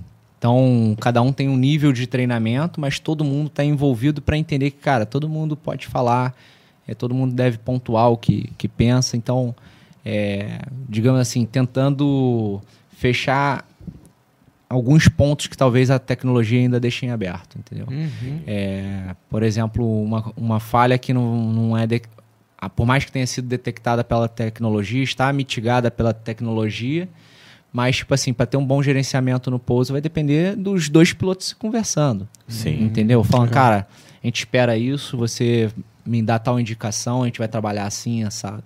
Entendeu? Porra, que foda. Mês passado, eu e Débora, a gente foi pra, pra Gramado, cara. E assim, é, fazia muito tempo que a gente não viajava de avião. né? Sim. Então, pandemia, então, né? Sim. E eu, e eu senti, eu assim, até com o exercício de empatia a vocês profissionais, eu sinto que os clientes, os passageiros, no momento da viagem, parece que ficam tensos. Todo mundo que, assim, é claro que tem as exceções, mas de um modo geral parece que a galera fica meio tensa nessa viagem. Então qualquer coisa que saia do previsto para o passageiro é, é motivo dele discutir com, a, com o profissional e, sabe, É. E fazer alguma coisa assim que, que acredito que no dia a dia talvez a pessoa não seja assim. Exatamente. Eu, eu, eu concordo contigo. E não é só o estresse do avião. É o estresse de estar fora de casa, de estar no aeroporto. Por vezes, tipo assim, a gente encontra uma pessoa. Às vezes atrasou alguma coisa. É, exatamente. E às vezes a pessoa fazendo uma pergunta super simples, mas simples pra nós, que estamos ali no aeroporto todo dia. Tipo assim, pô, onde que é o portão 211? Aí você olha pro lado, portão 211. mas, tipo, cara, você tem que entender que a pessoa, e é o que você falou, a Perdida. questão da empatia, você entender que, que é, uma, é um. tá super em, em alta, né? A gente buscar ser empático com as pessoas, mas eu acho que é, não só buscar, ser de fato, entendeu? A pessoa, por exemplo, é, uma das perguntas que eu mais recebo no aeroporto é onde está meu avião X, meu voo Y. Cara, você é, responder a pessoa já foi atencioso com a pessoa. Mas por que você não ensina a pessoa como que ela também olha da próxima Pô, vez? foda, foda, foda. Então, isso, na minha opinião, é ser empático de verdade, na, na essência. Então, diversas vezes, chega uma pessoa e fala, cara, pô, onde está meu portão? Falei, ó, que horas que é a decolagem? Aí a pessoa fala 9 horas. Eu falei, cara, pode ficar, pode ficar com calma, 7 horas ainda, tá tranquilo. Tipo, É, relaxa. Vamos sintonizar aqui. Traz pra mesma vibração. Posso ver tua, tua, teu ticket de viagem? Aí me mostra, ah, minha passagem tá lá, o voo X. Aí eu falo, vem cá. Aí eu chego na tela, olha, aqui fica ordenado por hora de partida. Então, se tu às 9 horas, vamos procurar ali por volta de 9 horas. Ó, número do teu voo, número do portão. Aí, eu- eu já sei porque eu conheço esse aeroporto aqui, mas tem aeroporto que a gente não conhece. Então, sempre olha para as placas. As placas sempre vão estar indicando os números. sim. Não tem problema perguntar, não, mas é, as placas aqui em cima, ó, tá falando, ó, do 200 ao 230. O 211 vai estar para cá. E aí pronto, meu irmão. A próxima viagem, a pessoa. O aeroporto, por exemplo, a primeira vez que eu e a Mariana viajamos juntos, cara, a gente passou por um aeroporto que é um dos maiores do mundo. Eu já era piloto há alguns anos. Qual, qual que é? Frankfurt. Meu irmão, É um tem, caralho. tem trem dentro do, do, do, do, do- do aeroporto. Nunca tinha passado pela Alemanha. Que foda. Maneiro irmão, demais. Cara, eu falei pra Mariana, tô perdido. E você olha pra placa, você não consegue ler. Tá em alemão, né? É, tá em alemão. Não, tudo bem que no aeroporto é em inglês, mas, tipo assim, É. detalhes, tipo assim, ah, tal coisa que você tá procurando tá pra lá. É. Que a gente teve uma conexão de umas seis horas lá. Então a gente não tava procurando o portão pra ir pro próximo voo. A gente tava procurando onde a gente podia descansar. E, enfim. E sem contar o tamanho também. Você fala, meu irmão, a parada que eu tô procurando fica no terminal lá ou aqui? E essa questão também, até um barulho diferente no, no avião assusta o, o passageiro, cara Total, cara. uma demora é, muito grande para decolar, passageiro, porra, tá acontecendo alguma coisa lá na frente. Entendeu? Ou arremeteu. Caramba, o que aconteceu para arremeter? Que isso? Arremeteu. Arremeter é quando tá vindo para pouso e decola nova, é, não não pousa de fato. É, volta a ganhar altitude. Galera tranca. É, tranca, é, filho. exatamente. E muitas das vezes que a gente tem uma lista de prioridades para o que a gente vai fazer lá na frente. Prioridade número um é manter o avião em voo. Né? Que é, digamos assim, é o batimento cardíaco, né? Tipo, é, tá todo mundo 100%. Sim. E aí tem um, as questões técnicas, pô, que a gente até fala, é voar, navegar e comunicar. Então é isso que a gente vai fazer lá na frente. Primeiro a gente vai voar. O avião tá estável, tá, tá com segurança. Segundo ponto, a gente está navegando, a gente está indo para, a gente está onde a gente deveria estar e estamos indo para onde nós precisamos ir. Ah, legal, legal. Terceiro, falar com, com os outros aviões ou com a torre de controle, ou seja, comunicação. Beleza, arrumou a casa, vamos, vamos, ou melhor dizendo, vamos parar em algum lugar para arrumar a casa, digamos, ficar fazendo órbita. Aí a gente começa todo o nosso procedimento. Tem é, é, algum procedimento de emergência para ser feito? Ah, por exemplo, perdeu o motor. Vamos cumprir os requisitos para manter esse avião seguro. Ou foi só uma arremetida, Tem- tipo assim. Tem tipo um uma documento. Ah, perdeu o motor direito. Tem um Tem, protocolo pra se. Tem, tem. Tem, a gente, inclusive, faz simulador semestralmente em relação a isso. Ah, que legal. E a gente, simulador é só para treinar é, momento desafiador, digamos assim. E o. Digamos que foi só uma arremetida, que não teve uma perda de motor, perda de sistema, nada de errado. O que a gente vai fazer? Depois que tá voando, navegando, comunicando, primeiro vai falar com, com os comissários, olha, a gente arremeteu por conta de vento, ou arremetemos é, porque a torre pediu, porque um veículo entrou na pista, um animal entrou na pista, tinha um pássaro na final, alguma coisa nesse sentido. E a gente vai avisar os passageiros agora. Ah. Aí vai, avisa os passageiros. Passageiro, ó, aconteceu isso, isso, isso, nossa intenção é fazer isso, isso, isso, beleza? Aí a gente vai e fala com a companhia também. Ah. A gente tem um rádio para falar com a empresa em voo. A gente, ó, empresa, aconteceu isso essa semana. Tava voltando de, acho que de Brasília pro Rio. É, a gente tava para pousar no Santos Dumont seis e pouca da manhã. Aí chegando no Santos Dumont, tempo ruim, chovendo, não conseguimos avistar a pista, arremetemos. Ou seja, não prosseguimos para pouso. E aí, falamos com, a, com o controle, falamos com os comissários, falamos com os passageiros, falamos com a companhia. Ficamos fazendo uma órbita e depois conseguimos pousar no Santos Dumont porque tinha passado a chuva. Ah, entendeu? Então, É difícil, o pessoal fala que é difícil pousar no Santos Dumont, que a, que a pista é pequena. É verdade cara, isso ou não? é, é a menor pista do mundo que opera um avião Sério? a jato na linha aérea. É. Mas é, é, eu, eu tive um instrutor é, na, na aviação, é, lá na, na empresa que eu tô, inclusive. Quando eu fui fazer um treinamento no Santos Dumont, ele virou pra mim: Pô, Tarcísio, essa- esse primeiro voo aqui, só voe, vai. pô. Fomos pra São Paulo. Aí de São Paulo voltamos pro Rio. Aí ele falou: Cara, quer saber? Vamos ver como que é a aproximação lá no Santos Dumont? Aí, no terceiro voo, a gente começa a instrução de fato. Só para você adaptar, pra você ver como que é. Aí pousamos no Santos Dumont. Aí, passageiros embarcando, a gente assinando diário de bordo. Ele tá assim, vamos lá que agora eu vou te falar o mistério da ponte aérea. Aí, meu irmão, aquela hora que o, o filho treme, a mãe não vê, né? Aí eu falei, tá, qual é ele? Cara, o maior mistério da ponte aérea é o mistério que botam nela. É um aeroporto que tem. A, a gente tem um alvo na pista. Você tem que acertar aquele alvo. Ponto, acabou. Essa é a operação do, é, do Santos Dumont. É mais específico porque tem relevo, questão de vento, etc. Mas ele está longe de ser o pior do Brasil em questões de segurança. Na verdade, eu digo que ele é, um- é muito bom. E também em questões de, de desafio de operação. Hum. E de segurança, então, cara, ele é um dos melhores do Brasil, na minha opinião. A pista do Santos Dumont, hoje, a de Congonhas foi reformada, hoje tem um padrão de segurança bom. Hum. Mas a do Santos Dumont, para mim, é uma das melhores pistas que existem nas Américas, na América Latina principalmente. A, quando começou a operar jato na, no Santos Dumont, lá tem duas pistas. Antes, os, aviões é, turbohélices, que a tecnologia é parecida com o do jato, só que a diferença é que a hélice fica exposta. Aham. Aí o pessoal pensa até que é o teco-teco. né? Ah, sim, sim. Aí então naquela época usavam uma pista maior. Para botar jato tinha que ser uma, uma pista maior. Só que não tinha espaço para construir a pista que precisava. Sim.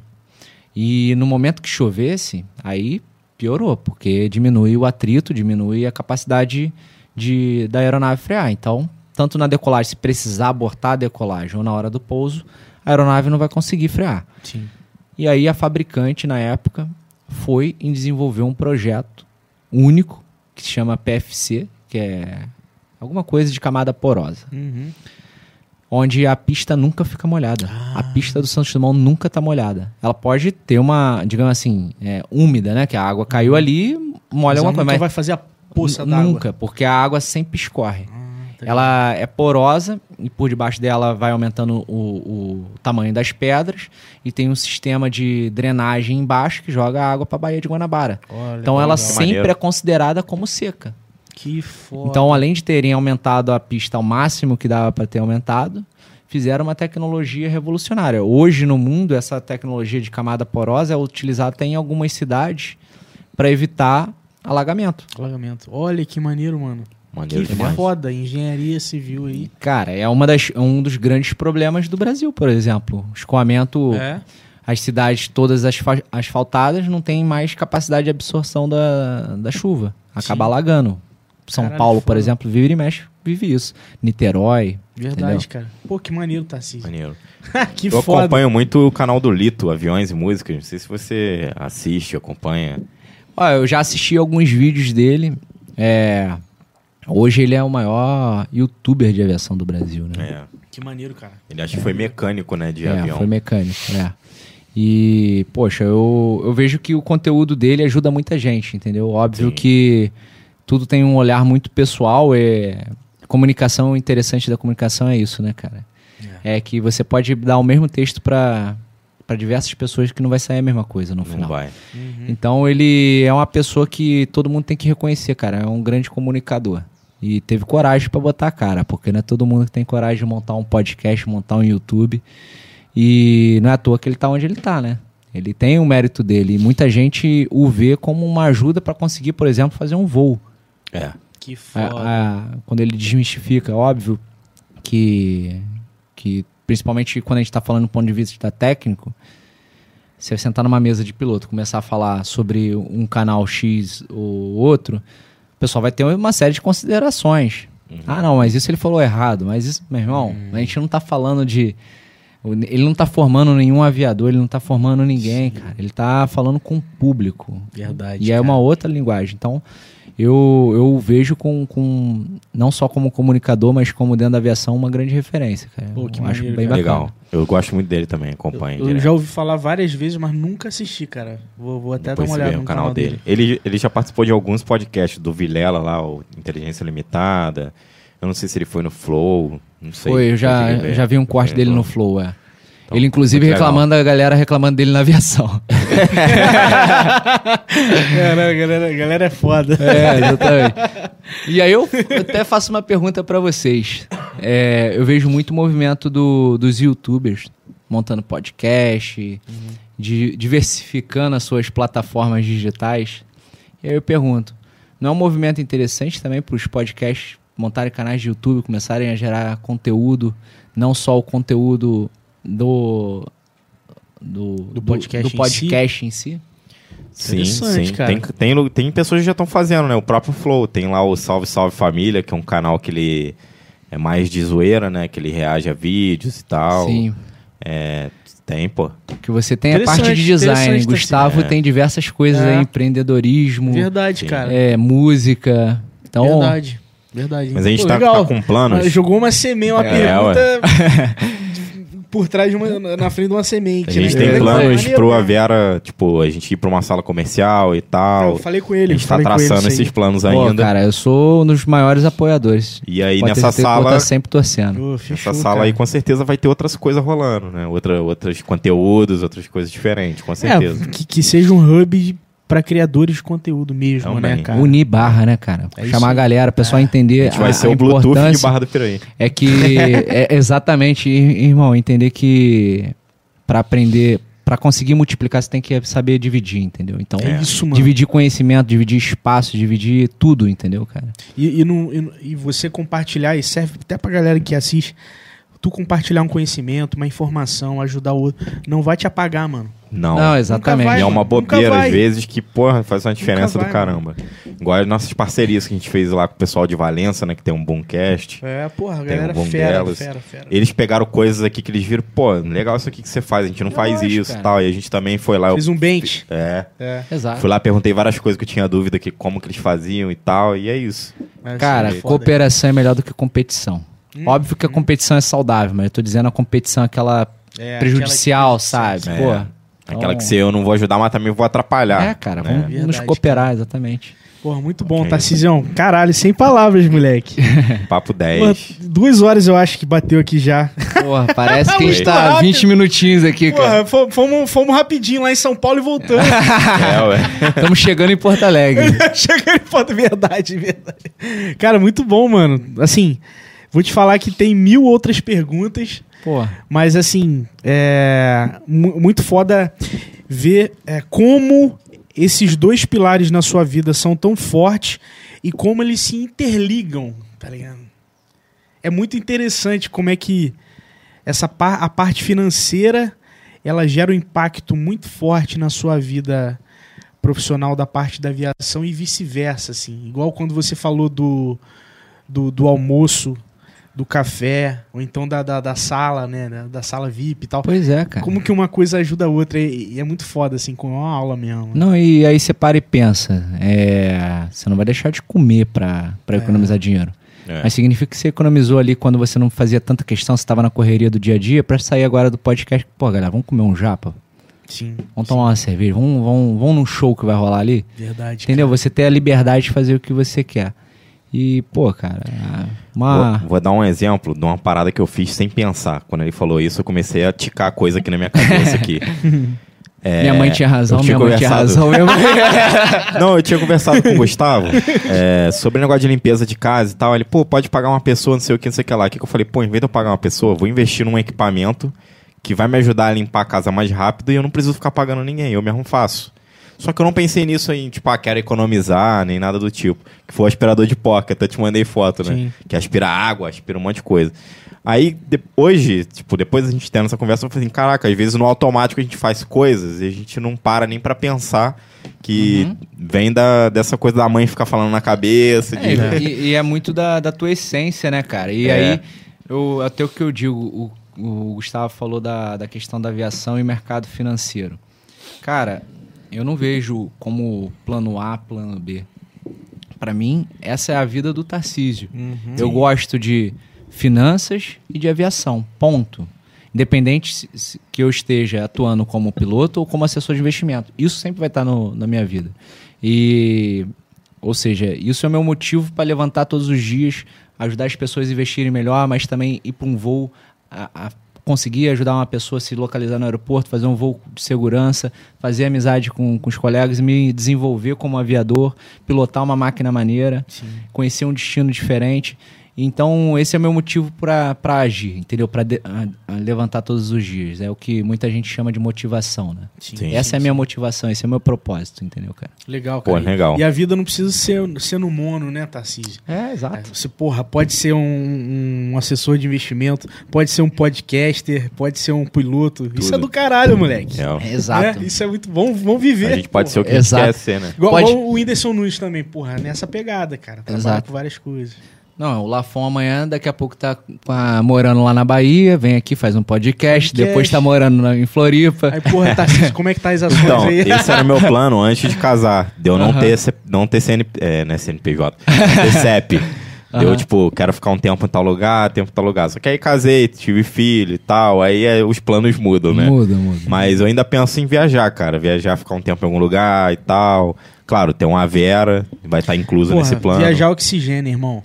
Né? Não, e, né, cara, Tarcísio? e, e isso que ele tá falando, é, você casando não significa que precisa mudar totalmente. Foi o que você falou, você ainda tem a intenção. Só é adaptado para uma nova fase de vida, né? E isso também vai mostra até um momento que o turismo tá vivendo. A gente está vendo cada vez menos pastas executivas nos aeroportos executivos, que Ah. são Congonhas e Santos Dumont, e vendo cada vez mais mochilas e malas. Que foda. Mas então significa que os executivos estão viajando menos por conta do, do da valor, né? tecnologia, por conta da pandemia? Não. Não? Eles estão viajando mais. Só que agora eles estão trabalhando do Nordeste, da Europa, dos Estados Unidos, Ah, caralho. do interior, home office, né? na família dele, com home office. É, a minha Então, vida tipo já assim, era assim antes da pandemia. Ele Por Home exemplo, não office. tá indo pra reunião. Ele Exato. tá trabalhando no local. E outra, nada substitui 100% a interação é, presencial, né? Sim. Sim, sim. então, digamos assim, antes talvez o, a pessoa iria para a cidade X para fazer cinco, cinco dias de reunião. Agora ela vai, faz um, dois dias presencial, os outros três dias Online. pega a família, É mesmo, filho. a família tá num hotel fazenda em Barra do Piraí, vamos dizer que o pessoal saiu do Rio. Vieram pro, pro um hotel fazenda em Barra do Piraí, passaram o final de semana. Aí, poxa, tinha uma reunião, ele ia lá, participava da reunião. O cara trabalha por resultado, então, entendeu? É É. mesmo. É, então isso é uma coisa que tá mudando, cara. O mundo tá mudando muito. Porra, te falar que eu amo esse estilo de vida aí, moleque. Eu acho maneiro pra caramba Ah. É o e é meio contrassenso, né, cara? E aí você pensa É. também, por exemplo, muita gente pensou, putz, os livros digitais vão acabar com os livros físicos. É, é.